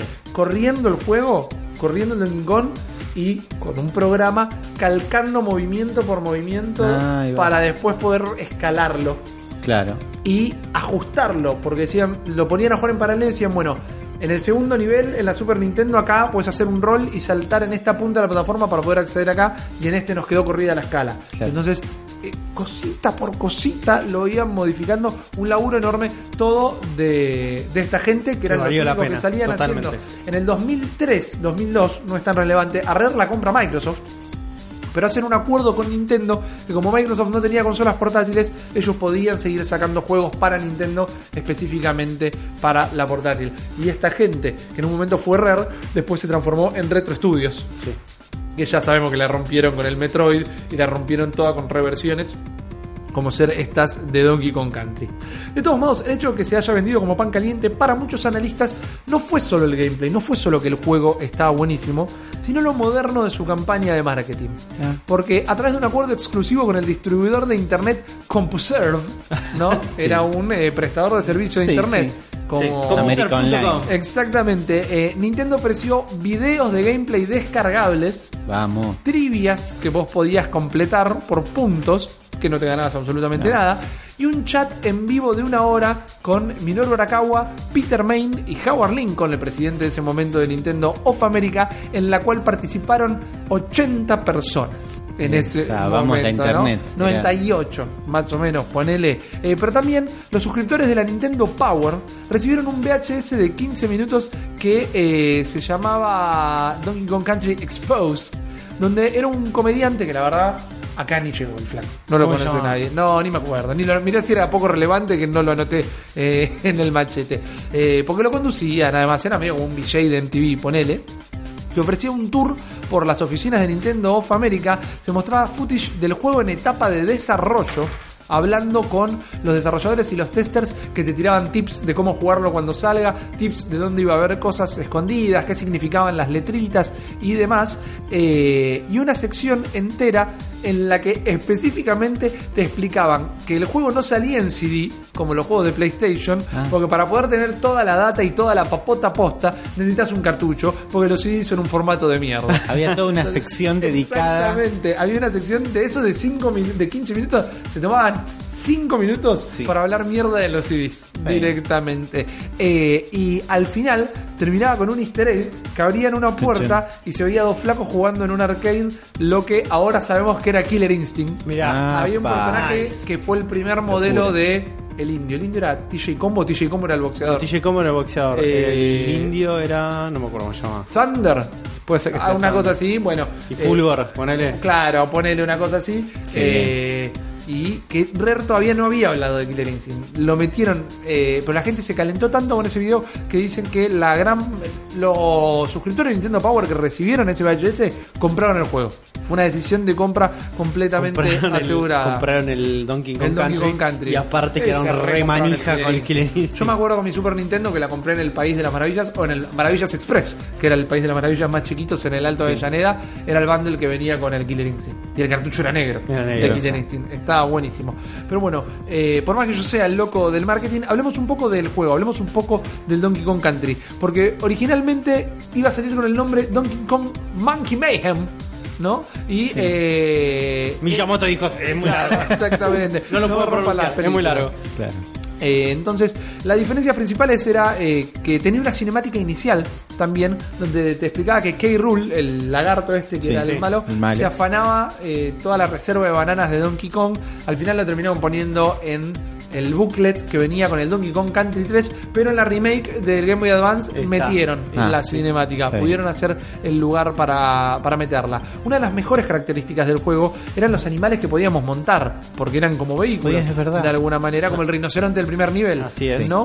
Eh, pero también había un cerdo volador que Nintendo no dejó que quedara. Ah, iba a decir, Eh, no me lo- acuerdo de ese. No, lo cortaron al final. Eso fue una cagada y había animales bananoides. O sea, eran bananas que eran animales. Como un tucán hecho de bananas. estar el avestruz, había un avestruz banana. Exactamente, y eran bastante raros, sobre todo hoy con el mayor de los cariños, ¿eh? pero yo lo veo en la SNES Classic, en la mini SNES. Se ve re falopa. el Ah, Donkey Kong poco, Country es falopa. se ve como hoy se ven las ecografías 4D. es como todo brumoso, ¿viste? Es como no, Bueno. no, no es prolijito. Pero en la, en la época era un. Era una Era un locura. bichito 3D que estás corriendo y Era lo una manejas vos. locura, era la pantalla eso. curva de las teles también. Sí, el La- la- CTR ayudó un montón. Exactamente, CTR exactamente. Zully. CRT. CRT, gracias. Bueno, mientras, en mientras que Donkey Kong Country no es un Metroidvania, los niveles tenían esta navegación no lineal que para los plataformeros de la época no era tan usual y la posibilidad de retroceder, encontrar pasadizos ocultos, navegación vertical y horizontal, plagando todos estos enemigos, como decíamos, que estaban puestos exactamente en el nivel particular, eh, hacía que todo lo que estaba pasando, la realidad del juego, fuera la construcción del juego entero, del nivel entero, perdón, era el nivel en sí. Claro. ¿Dónde estaba el enemigo? ¿Cómo usabas el enemigo de plataforma para acceder a otra parte? Había todo un pensamiento lateral bastante profundo. Para diseñar estos niveles, los de Rare iban pegando los post-its, como les conté, y también lo que era diferente en un principio es que ellos tenían pensado todos los, pro- todos los personajes para el primer juego. Candy Kong, que es la novia de, de Donkey, que es hiper rara, man. Es como una Jessica Rabbit, pero con cara de mono. Eh, Confuso. Cranky Kong, Diddy Kong, eh, la novia, el bebé, estaban todos pensados para el primer juego, pero ahí se les empezó a quedar chico el cartucho de verdad. Tanto Claro. no podían meter eh, realmente. Entonces lo fueron poniendo en Donkey Kong Country 2 y 3, que no solo fueron respuestas al éxito del juego, sino que eran un outlet de Rare de seguir pudiendo publicar sus ideas. En lugar de usarla en otro juego, no, no, bueno, hagamos más Donkey Kong. Claro, es sí, como sí. cuando sacan el disco doble porque grabaron un montón de temas, o Sí. porque quieren hacer un montón de guita, obviamente, ¿no? Pero lo aprovecharon, es data que no se perdió, no la dejaron poner en el primer juego, pero no se perdió. Es más, los animales baranoides en el Donkey Kong Country 3, si no me equivoco, son como unas estatuillas que también podías recolectar en, el, en la colectotaneada. Ok. De ahí en más, justo los compra Microsoft a Rare, pero hicieron el acuerdo con Nintendo para poder publicar juegos para portátil. Pero no fue eh, hasta 2010 que volvió a salir un plataformero original de Donkey Kong Country. Apareció en todos los demás Mario Kart, Claro. Smash Bros. apareció en reversiones, pero en el 2010 aparece Donkey Kong Country Returns. Sí. sí gente que está escribiendo en los comentarios en este momento, estoy esquivando el de Nintendo 64, que tiene cosas como que la invención del expansion pack, que el juego Mm. necesitaba tanta fuerza que compras memoria adicional para la consola. Igual la consola ya venía con el hueco, así que lo tenían pensado de antes. Esto. Donkey Kong Country 64 es un desastre. es un juego que no corre bien, es un juego que no se ve bien, es un juego que el Mario 64 y el Banjo Kazooie se lo devoraron. No, claramente, ese, es el tema. La misma empresa desarrolló el Banjo Kazooie, que es un juego infinitamente superior. Exactamente. Eh, y dijeron, eh, no, Yo creo que el Donkey. Kong Country fue el aprendizaje y el Banjo Kazooie fue Ah. el perfeccionamiento de la fórmula. Es un juego que no corre bien. Era muy famoso porque era muy grande, eh, tanto en memoria como en mapa. Era un juego enorme. Sí, tenés que coleccionar una pelotudez de Oh, cosas. Terrible, pero no funcionaba. No era un buen juego. Pero en el 2010 salió Donkey Kong Country Remake, el cual amasó una friolera de premios, incluyendo mejor exclusivo del año, mejor plataformero del año, juego más desafiante y para muchos el primer juego en recapturar la esencia del retro gaming con estéticas modernas en la era moderna de los videojuegos. Si no lo pudieron jugar, tiene su más que digna remake en 3DS. Está el Donkey Kong Country Remake en la 3DS, que seguramente es una consola que muchos más tengan activa en este momento. Pero vamos a dejarlo pasar Sí. porque quiero hablar del Donkey Kong que se nos viene. Que vimos Pam, pam. En, en- hace muy poco en una Nintendo Mini Direct. Direct. en la Mini Direct, y que yo mismo critiqué mucho. Dije que no me gustó lo que probé, Sí. pero Vos lo tenés, te lo prestaron. lo jugué para el laburo en Wii U. Sí. Lo jugué para el laburo en Wii U, lo jugué poco, no me gustó. Pero me puse a investigarlo, porque vos, Zuli, hablabas, porque Gio hablaba, porque Nintendo lo está relanzando. Claro. Y está el video de Mark, Mark Brown, Brown. ¿no? Eh, de Video Game Dev Toolkit, que Sí. que suele llamar a sus videos, Sí. Donde... que, que sacó uno recién, Boskis de Breath of the Wild la Claro. semana pasada. Ah, Él no hizo, una serie de bosques donde recorre. ¿Cuáles Boskis? ¿Qué hacen? Recorre los eh, dungeons de Zelda. Ok. hizo todo. una serie con todos los celdas y, lo- y ahora terminó la serie con el Breath of the Wild y habla Claro. de los dungeons de cada uno y estuvo bastante bueno, es una serie muy interesante. Bueno, el Flaco analiza el Donkey Kong Country 3 y lo analiza de la perspectiva de que es tal vez eh, el mayor exponente de los plataformeros. El Claro. Donkey Kong Country 3. El No, Donkey Kong Country Tropical Freeze, Ah, que es el que va a salir para Switch. tres. Puede ser que yo lo haya dicho también, no hay problema. Me refiero al que va a salir en Switch, al que quiero dedicarle la mayor atención ahora. Donkey Kong Country Tropical Freeze salió sin pena ni gloria en Wii U. Vendió bien en la consola, pero lo que pasa es que nadie tenía la consola. Había Claro. muy pocas. Entonces, en relación las compras fueron pocas. Eh, eh, apenas 200.000 unidades vendidas en todo el mundo, con creo que había 4, 6 millones de Wii U vendidas. Eh, eh, son muy, muy pocas unidades realmente. El promedio del juego, si les interesan las calificaciones numéricas, es de un 8.5 este juego que ya es de Retro Studios, donde lo más criticado por una fracción de los medios era la dificultad del juego. Era demasiado difícil, mientras que todos los que le pusieron un puntaje casi perfecto alababan La esa dificultad. Es el Dark Souls de los plataformeros, decía la Exactamente. prensa. Ah, Exactamente, claro, ¿no? Eh, este es el juego que hace que Retro Studios se consolide como, ah, estos flacos ya no, no hacen remakes nada más, no hacen reversiones. Estos Ah. flacos la tienen muy, Bien. muy, muy clara. El nivel de desafío, el nivel de ingenio, las mecánicas de los jefes, la banda sonora y la imaginación y creatividad a la hora de poner todo esto que les acabo de listar junto, de Sí. que no sean distintas capas, sino que todo labure junto. Porque, ¿qué pasa? Los buenos plataformeros suelen presentarnos la mecánica del nivel al principio del juego Sí. y después le va metiendo variantes para hacértelo un poco más difícil. Claro. El Mario, primero aparece un Goomba, después aparecen dos Goombas, después aparecen dos Goombas pegados y uno un poquito Claro. más lejos, después aparece una tortuga que viene y se va. Es la misma mecánica que va variando durante el nivel para que esté dibujada la curva de aprendizaje Claro, sí, de sí, alguna te, van- manera, ¿no? te enseñan y después te van agregando dificultad y Exactamente. Esto eh, se hizo del primer Mario al último, al Mario eh, Odyssey, porque es así como haciendo Mario Odyssey lo que tiene, como lo hizo el Donkey Kong en su momento, tiene muchas al mismo tiempo. Claro. ¿No? Porque eso fue lo que en su momento, cuando sale, hace destacar al eh, Donkey Kong Country Tropical Freeze.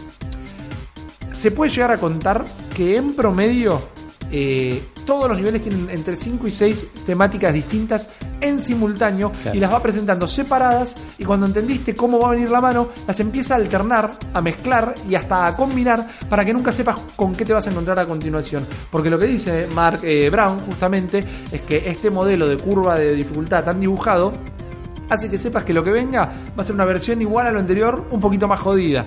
Pero si es un nivel que la temática es plataformas, lo que viene es otra plataforma. Sí. Y punto. Acá el Donkey Kong te mezclaba todas estas mecánicas y elementos eh, para siempre ir sorprendiéndote, ¿no? Y entonces otra cosa que hace, que es muy copada, es que lo hace con el arte. En todos los mundos vemos que eh, lo que está haciendo el arte es parte de la mecánica del nivel y la temática del nivel. El arte del nivel mismo. El arte del nivel. Imagina, hay un nivel, hay un mundo donde en todos los niveles vemos, en los primeros, por ejemplo, los enemigos, tanto en el fondo como su mecánica de ataque, es que están robándose las frutas de los árboles. Sí. ¿No? Se están llevando las frutas. En el segundo nivel de ese mundo vemos que las están cortando las frutas. En el tercer nivel las licuaron para hacerlas jugos. Ah, En el cuarto nivel las hicieron gelatina. Y en el último nivel las hicieron helado. Todas estas frutas. Es una progresión, como viendo, es un Sí. cuentito que se va contando. pero que está en el fondo, Que está en el fondo. que no te das cuenta. No, es el nivel entero. Ah. Cuando las frutas están, cuando las frutas están enteras te las tiran y tenés que correr arriba de la fruta, tenés que esquivar frutas Claro. que caen. En el nivel que le hace el jugo es un nivel con piletones, es un nivel de agua, es un nivel de nadar. En el nivel que le hacen gelatina son plataformas rebotinas. Ah, En el plan nivel que le hacen helado son plataformas movedizas y congeladas, así que no tenés fricción. Y todo desembucha en una pelea contra un oso polar heladero que tiene todas las mecánicas de todo este nivel y toda la fruta. Pero hubo una te unidad. pasa todo en la cara. Claro, hubo un cuentito, un cuentito de estos enemigos tan, procesan fruta. Son una marca de helados, una marca de Sí. golosinas. Son mogul, ponele. Sí, está No bien. te Es, enojes, como un, es un proceso narrativo dentro de las Exactamente. mecánicas que sirven también para que incorpores mejor todas las este Los conceptos que te Exactamente. lo que te van Exactamente. tirando. Interesantes. Todo esto eh, viene arrastrado del arcade original, chicos, eh, porque cada enemigo eh, y cada obstáculo estaba una vez más puesto específicamente en cada lugar. Pero imagínense en este juego que tiene seis mecánicas activas al mismo tiempo, que tiene una historia cohesiva eh, con el fondo y con lo que está pasando, encima tiene enemigos colocados en cada lugar y cumpliendo una función Claro. específica al nivel, al desafío y al cuentito que está contando. Entonces es un juego hiper profundo realmente. Yo cuando lo jugué en Wii U no me gustó, me dediqué ahora a eh, estudiarlo un poco más y la verdad que me parece que puede ser que no me haya gustado en su momento, pero me parece que es más porque era un juego medio adelantado a, a su Sí, época. no era, no era tu 2014, momento. Vos claro, por ahí no estabas hinchado las bolas de los 2D. Exactamente. Es un plataformero 2D. el juego. Pero es un juego para mirarlo con otros ojos. Y por eso la verdad que creo que ahora cuando salga me lo voy a recontra. Y alta comprar. El resto es historia, muchachos. Es literalmente, porque está en los libros de historia, Donkey Kong es reconocido como una de las principales caras de Nintendo sin siquiera tener tantos juegos seguidos. En el número 250 de la Nintendo Power fue seleccionado por toda la peña nintendera como el octavo personaje favorito de todo Nintendo. El libro Guinness lo tiene como el 33 tercer juego más reconocido del mundo, que 33 estás lejos en Sí. el fondo de la tabla, pero estás en el libro Guinness. Vale, yo, yo lo cuento. Y encima, eh, como les decía, el legado de Donkey Kong es que estuvo en todos lados. No hay muchos juegos que estuvieron en todas las plataformas, sobre todo juegos de Nintendo, que no se prestan. Todo el mundo dice que si el Breath of the Wild salía en PlayStation, con la cantidad de PlayStation colocadas en un mundo, la destrozaban. Sí. Era algo terrible. Pero Donkey Kong, eh, pensemos en el primero, eh, estuvo en la Coleco. Estuvo en Atari, en PC, en la Atari 7800, Commodore 64, Apple II, en la Spectrum, en la Amstrad, estuvo en Game Boy, estuvo por pedido explícito de Gunpei Yokoi, que dijo, Grande. claro, escúchame, yo lo produje, me pones el juego acá. Fue el primer juego en tener contenido extra para la Super Game Boy. ¿Se acuerdan el aplique que le ponían a la Así Super es, Nintendo? sí. Para bueno, poner los cartuchos de Game Boy en la Super Nintendo. cuando ponías el de Donkey Kong, eh, tenía niveles extra que gracias a eh, la Super Game Boy. Está en el Donkey Kong 64, podés acceder al Donkey Kong original dentro del Donkey Kong 64. Y está en el Animal Crossing de GameCube, que vos te podés comprar una, un arcade de Donkey Kong Y jugarlo. Y lo podés jugar todo el tiempo. Donkey llegó a todos lados. Y por eso hoy más que nunca para mí eh, se merece todo nuestro respeto. Porque la realidad que me parece que la mejor manera de escribirlo es el gran juego de Nintendo que nadie jugó. Que, que, que mucho, se, que se lo pasó muy por encima. Sí, realmente. Es el, ta- el gran tapado de Nintendo. Es el gran tapado. To- también, no empiecen a atacar en los comentarios. Lo jugamos todos, exactamente. Al Donkey Kong al original lo jugamos todos. Al Country lo jugamos todos. Pero son esos. Decimos Donkey Kong. El Country. Decimos Sí. Donkey Kong. El Donkey Kong. Sí. No, eso No va- tenés va- mucho más. El, ¿Qué hacemos con el Diddy Kong Racing? Para mí es un juegazo. ¿Es un El Diddy Kong juegazo? Racing para mí es un juegazo. Porque Está- tiene una remake para. tenés que elegir entre DS. tenés que elegir entre ese y el Mario Kart 64. No. ¿Ves? Es difícil. Pero para mí viene, por ejemplo, viene Mario Kart, Sí. Diddy Kong Racing y el de Crash Bandicoot el Crash tercero. Bandicoot. Crash Team Racing. El Crash Team Racing. Y el Sonic Sí. Racing. No, yo no me Ese gusta está a gratis mí. para celulares. Claro, a mí no Está me gusta bueno el de ese. Sonic. Lo hemos jugado, lo hemos jugado, pero, pero no Sonic me All gusta. Star Racing, uno Sí, Sonic se All llama. Transform. Transform. Sonic All Trans All Gratis para celular. ese. No, no, está para, está para PC, está para No, otras está para plataformas. todo, pero hay una versión gratuita. Mira qué bien. Es fantástico, pero digo es eso, que Donkey Kong, sí, Donkey Kong Country, Sí. copado, y sin embargo, el de Wii de 2010, el Return Sí, está pasó buenísimo, desapercibido. y este parece que la descose. Entonces ahora, después que nos reímos de Funky Kong, eh, con su mecánica de que en la tabla podés sortear a los enemigos. Claro, viene con un modo fácil. Claro, bueno, pero también quiero ver, eh, ese modo fácil tiene que haber estado programado para que funcione con lo que ya tenían Sí. pensado del juego. Entonces, fácil o no, es, una, es un retoque de, del juego Sí. mismo. Y ahora entendiendo cómo trabajan y cómo crean y cómo diseñan los juegos, me parece interesante hasta pasar por esa mecánica para ver cómo jugaron a jugar su propio juego. Sí, es interesante. Es como el gatito blanco del Mario 3D World, ¿no? Claro. Sí. ¿Qué es el gatito blanco? Un modo Eh, fácil. es un- es- se te pone un trajecito cuando perdés muchas veces Ah, pa. y te lo pone y te hace todo un poco más fácil. Ah. Podés trepar las paredes para tener Claro. que saltar por las plataformas, para evitar caerte. Vos podés decidir si lo usás o no, ¿eh? También. Pero te lo dan cuando perdés muchas veces. Sí, te dicen, che, che, che, estás perdiendo Eso mucho. duele. Duele. Sí, claro, te, te pega en el, en, en el autoestima. Pero chicos, eh, me parece que había que hablar de Donkey Kong. Me parece Sí. que tiene un montón Sí. de historia en Nintendo. Y me parece que estoy muy manija con el lanzamiento del juego. Tropical Freeze. Sí, lo quiero jugar. Y yo le tengo ganas. Yo también. Va a estar 60 dólares. Es una guachada. Va a estar 60 dólares y te pica porque es un juego que está en Wii U. Pero como no lo jugaste nunca, deberías, Claro. deberías tomarlo de otra manera. Por Es eso, en realidad, para mí es un juego nuevo. Bueno, el otro día- Pero es un juego que en Wii U costaba 50. Claro. Pero porque en la Wii yo no los pagué, entonces para en mí no Wii es U En grave. un momento pero- empezaron a bajarle el precio a los juegos porque no se los estaban Pero vendiendo nadie. estoy de acuerdo con vos, eso. es un juego viejo, tiene un par de años, es un port, podría estar estar más Bueno, barato. Pero es confuso. Y yo igual, igual para mí es nuevo y si es un Sabemos juegazo, si es un cierta que va a estar 60 dólares. Eso es lo que figura en los playholders y creo que lo dijo Nintendo, pero no es nada seguro.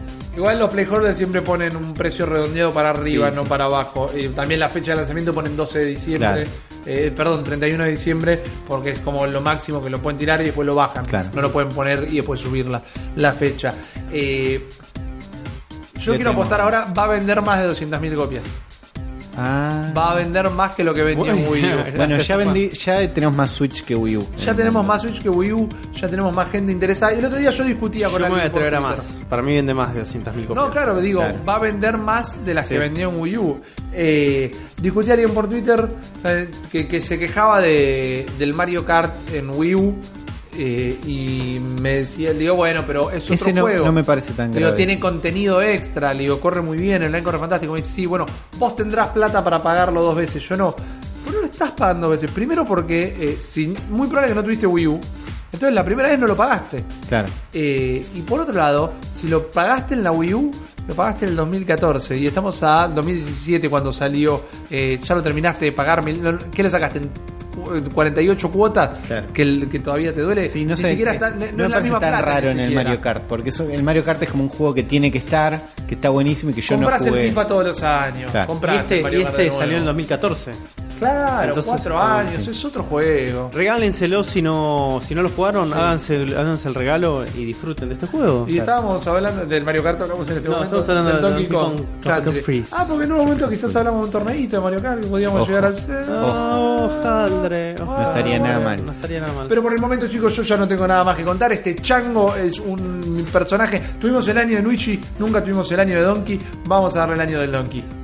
¿Eh? 2020, el año del Donkey. En el horóscopo, hagamos el horóscopo Nintendero. Dale. Un Yoshi, un Donkey, un Sí. Mario, un Luigi. Este es el año de, Este es el, del Donkey. eh, hoy no este, el 2018 año de Waluigi. Eh, Me encantaría, Waluigi. me encantaría. Pero bueno, chicos, hasta acá ha llegado este episodio del podcast que espero que les haya gustado. Nosotros nos gusta mucho hacerlo, nos gusta mucho esta mecánica de estar juntos. Nos gusta mucho decir- cuando Sergio nos dice, chicos, el audio está todo roto. ¿Qué hicieron? ¿Qué hicieron? Y nos manda mensajes y nos caga pedo. Pero este programa no existiría sin el señor Lanchita González. Así que muchísimas gracias por su Hacemos, laburo de edición. hacemos un- una especie de tritono de brrr, para hacer lanchitas. Ok, pero lanchita. ¿cuál es, cuál es eh, ese va a ser? dame un Va a ser ejemplo. como brrr. Ok, sonido bueno. lanchita, tu mejor Dale. sonido de lanchita. Ok, dale. ¿A Esto va, en tu honor, tiempo? esto va en tu honor, Lanchita González, por todo el esfuerzo. Que lo hagan en sacrificio casas, la gente lo puede hacer en sus Y La gente en su casa que también haga el, el ruido a Lanchita, Por favor. una especie de mantra gigante Exacto. que envuelva al mundo y, y eleve a la figura de Lanchita en un dios omnipresente nintendero que va a estar ahí diciendo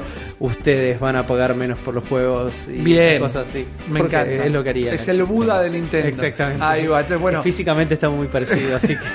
no se llama. Che. Che. A la cuenta de uno, a la cuenta de dos y a la cuenta de tres. Uy, se llevó la mano de Scioli. Lanchita. Yo, yo, yo apunté al motor de la motito del Excel Bike, en Claro. realidad no, no bien. mucho que no veo una Bien. lancha, pero bueno, es lo que tuve, es lo que tenemos. Este es el episodio que ha llegado a este momento. Gente, muchísimas gracias por acompañarnos, muchísimas gracias por escucharnos, por compartirnos por las redes. Recuerden que nos pueden escuchar en YouTube, en iBox, en iTunes, en Malditos Nerds. Tengo que decirte que nos pueden escuchar en Twitch en cualquier momento. Guarda, guarda si este episodio no sale ahí. Me acordé que te lo tenía que decir antes del vivo. a la parlanga. Lo bueno es que igual te lo voy a decir antes de que la gente lo escuche, no importa, así que quizás lo están escuchando en Twitch. Así es. En este momento no hay ningún problema. Eh, A la fa- fa- fa- pueden escribir a arroba eh, la bestia pod, el mejor handle de Twitter, de Twitter, justamente. Sí. Eh, nos pueden escribir a cerebro de la bestia pod, eh, arroba gmail, si nos quieren mandar algo más largo. Dibujitos. Yo quiero dibujitos. ¿Qué dibujitos quiero? Dibujitos Llegan. estaría buenísimo. Estaría bueno dibujitos. Ay. Llegan de vez en cuando. Lo pueden subir también a. A- arroba la bestia pod. arroba. Ah, más fanart. Se hacen un montón de fanart. Ah, más fanart de nosotros. Nos gusta cuando nos dibujan. Eh, y si quieren, pueden colaborar con nosotros con Patreon. Nosotros le decimos a todos nuestros Patreons que ya son más de 50 Sí. en este momento. Gracias a todos los locos de mierda que pusieron plata como 50 dólares, que es un montón de guita. Con el dólar ayuda. Con, con lo que tengan y con el compartir también, ¿para qué? Para que sigamos mejorando y Rippy no grabe desde la estratosfera como el episodio Así anterior, ¿no? Esto es para mejorar ustedes. Yo no tengo nada más para decir. Juan Ardone, tu cierre. Yo lo que voy a decir es que con toda la plata de Patreon vamos a comprar como, no sé, 500 hue- maples de huevos, así llenamos las paredes de Uli de maples de huevos. Me copa. Me copa. Después hacemos unos omelets para todo, para los Yo hago muy, hago muy buenos omelettes. Ok, Listo. bueno, listo. Vamos, arranquemos. La próxima, el miércoles que viene, traigamos una caja de ese huevo y que nos haga el omelette y ya la vamos pegando de a uno, miércoles a miércoles. Cuando para fin de año terminamos la estudio. temporada, Claro. terminamos la temporada con la pared llena de huevos, Ahí no está, estaría mal. El estudio de Yoshi. Me, me copa, exactamente. Buen nombre. Señor Ulises Rivas, tu despedida. Bueno, muchas gracias por escucharnos otra vez hasta acá porque el programa es largo y escucharlo todo es Claro. un laburo, es un re laburo. Pero digo, hay gente que escucha al principio, hay gente que se queda hasta el final. Gracias por quedarse hasta el final. Gracias por todos los comentarios que manda, porque leemos todos. Yo leo todos los comentarios, Sí. todos los YouTube. Se hablan todos los comentarios de vos, ¿cómo no lo vas a ir a leer? Bueno, también? yo leo, yo leo todos los comentarios. Gracias por todos los comentarios y nos vemos en el próximo programa. Exactamente, gente, muchísimas gracias una vez más. Entonces estamos llegando a nuestro fin. Un, un saludito a Castor que limpia la casa escuchando Eso. el cerebro de la bestia de los sábados. Ustedes escúchenos como quieren. La gente me encanta, los que laburan y mandan Sí. la foto con el mate. Hace un montón gusta. que nos mandan fotos escuchando el cerebro de la bestia. También muchos de ustedes deben tener nueva Switch. Manden sus fotos que los queremos ver, los queremos extrañar. Y ahora los vamos a extrañar hasta el miércoles que viene. Porque, ¿Por qué el Viernes, miércoles que porque viene? nosotros grabamos Nosotros, los bueno, bueno, va, por ahí. Lo vamos a extrañar siempre, chicos. Sea viernes o sea cualquier momento de la semana que estén escuchando este episodio. Así termina un nuevo episodio, perdón por la redundancia, lo tenía que haber calculado antes. De El cerebro de la bestia.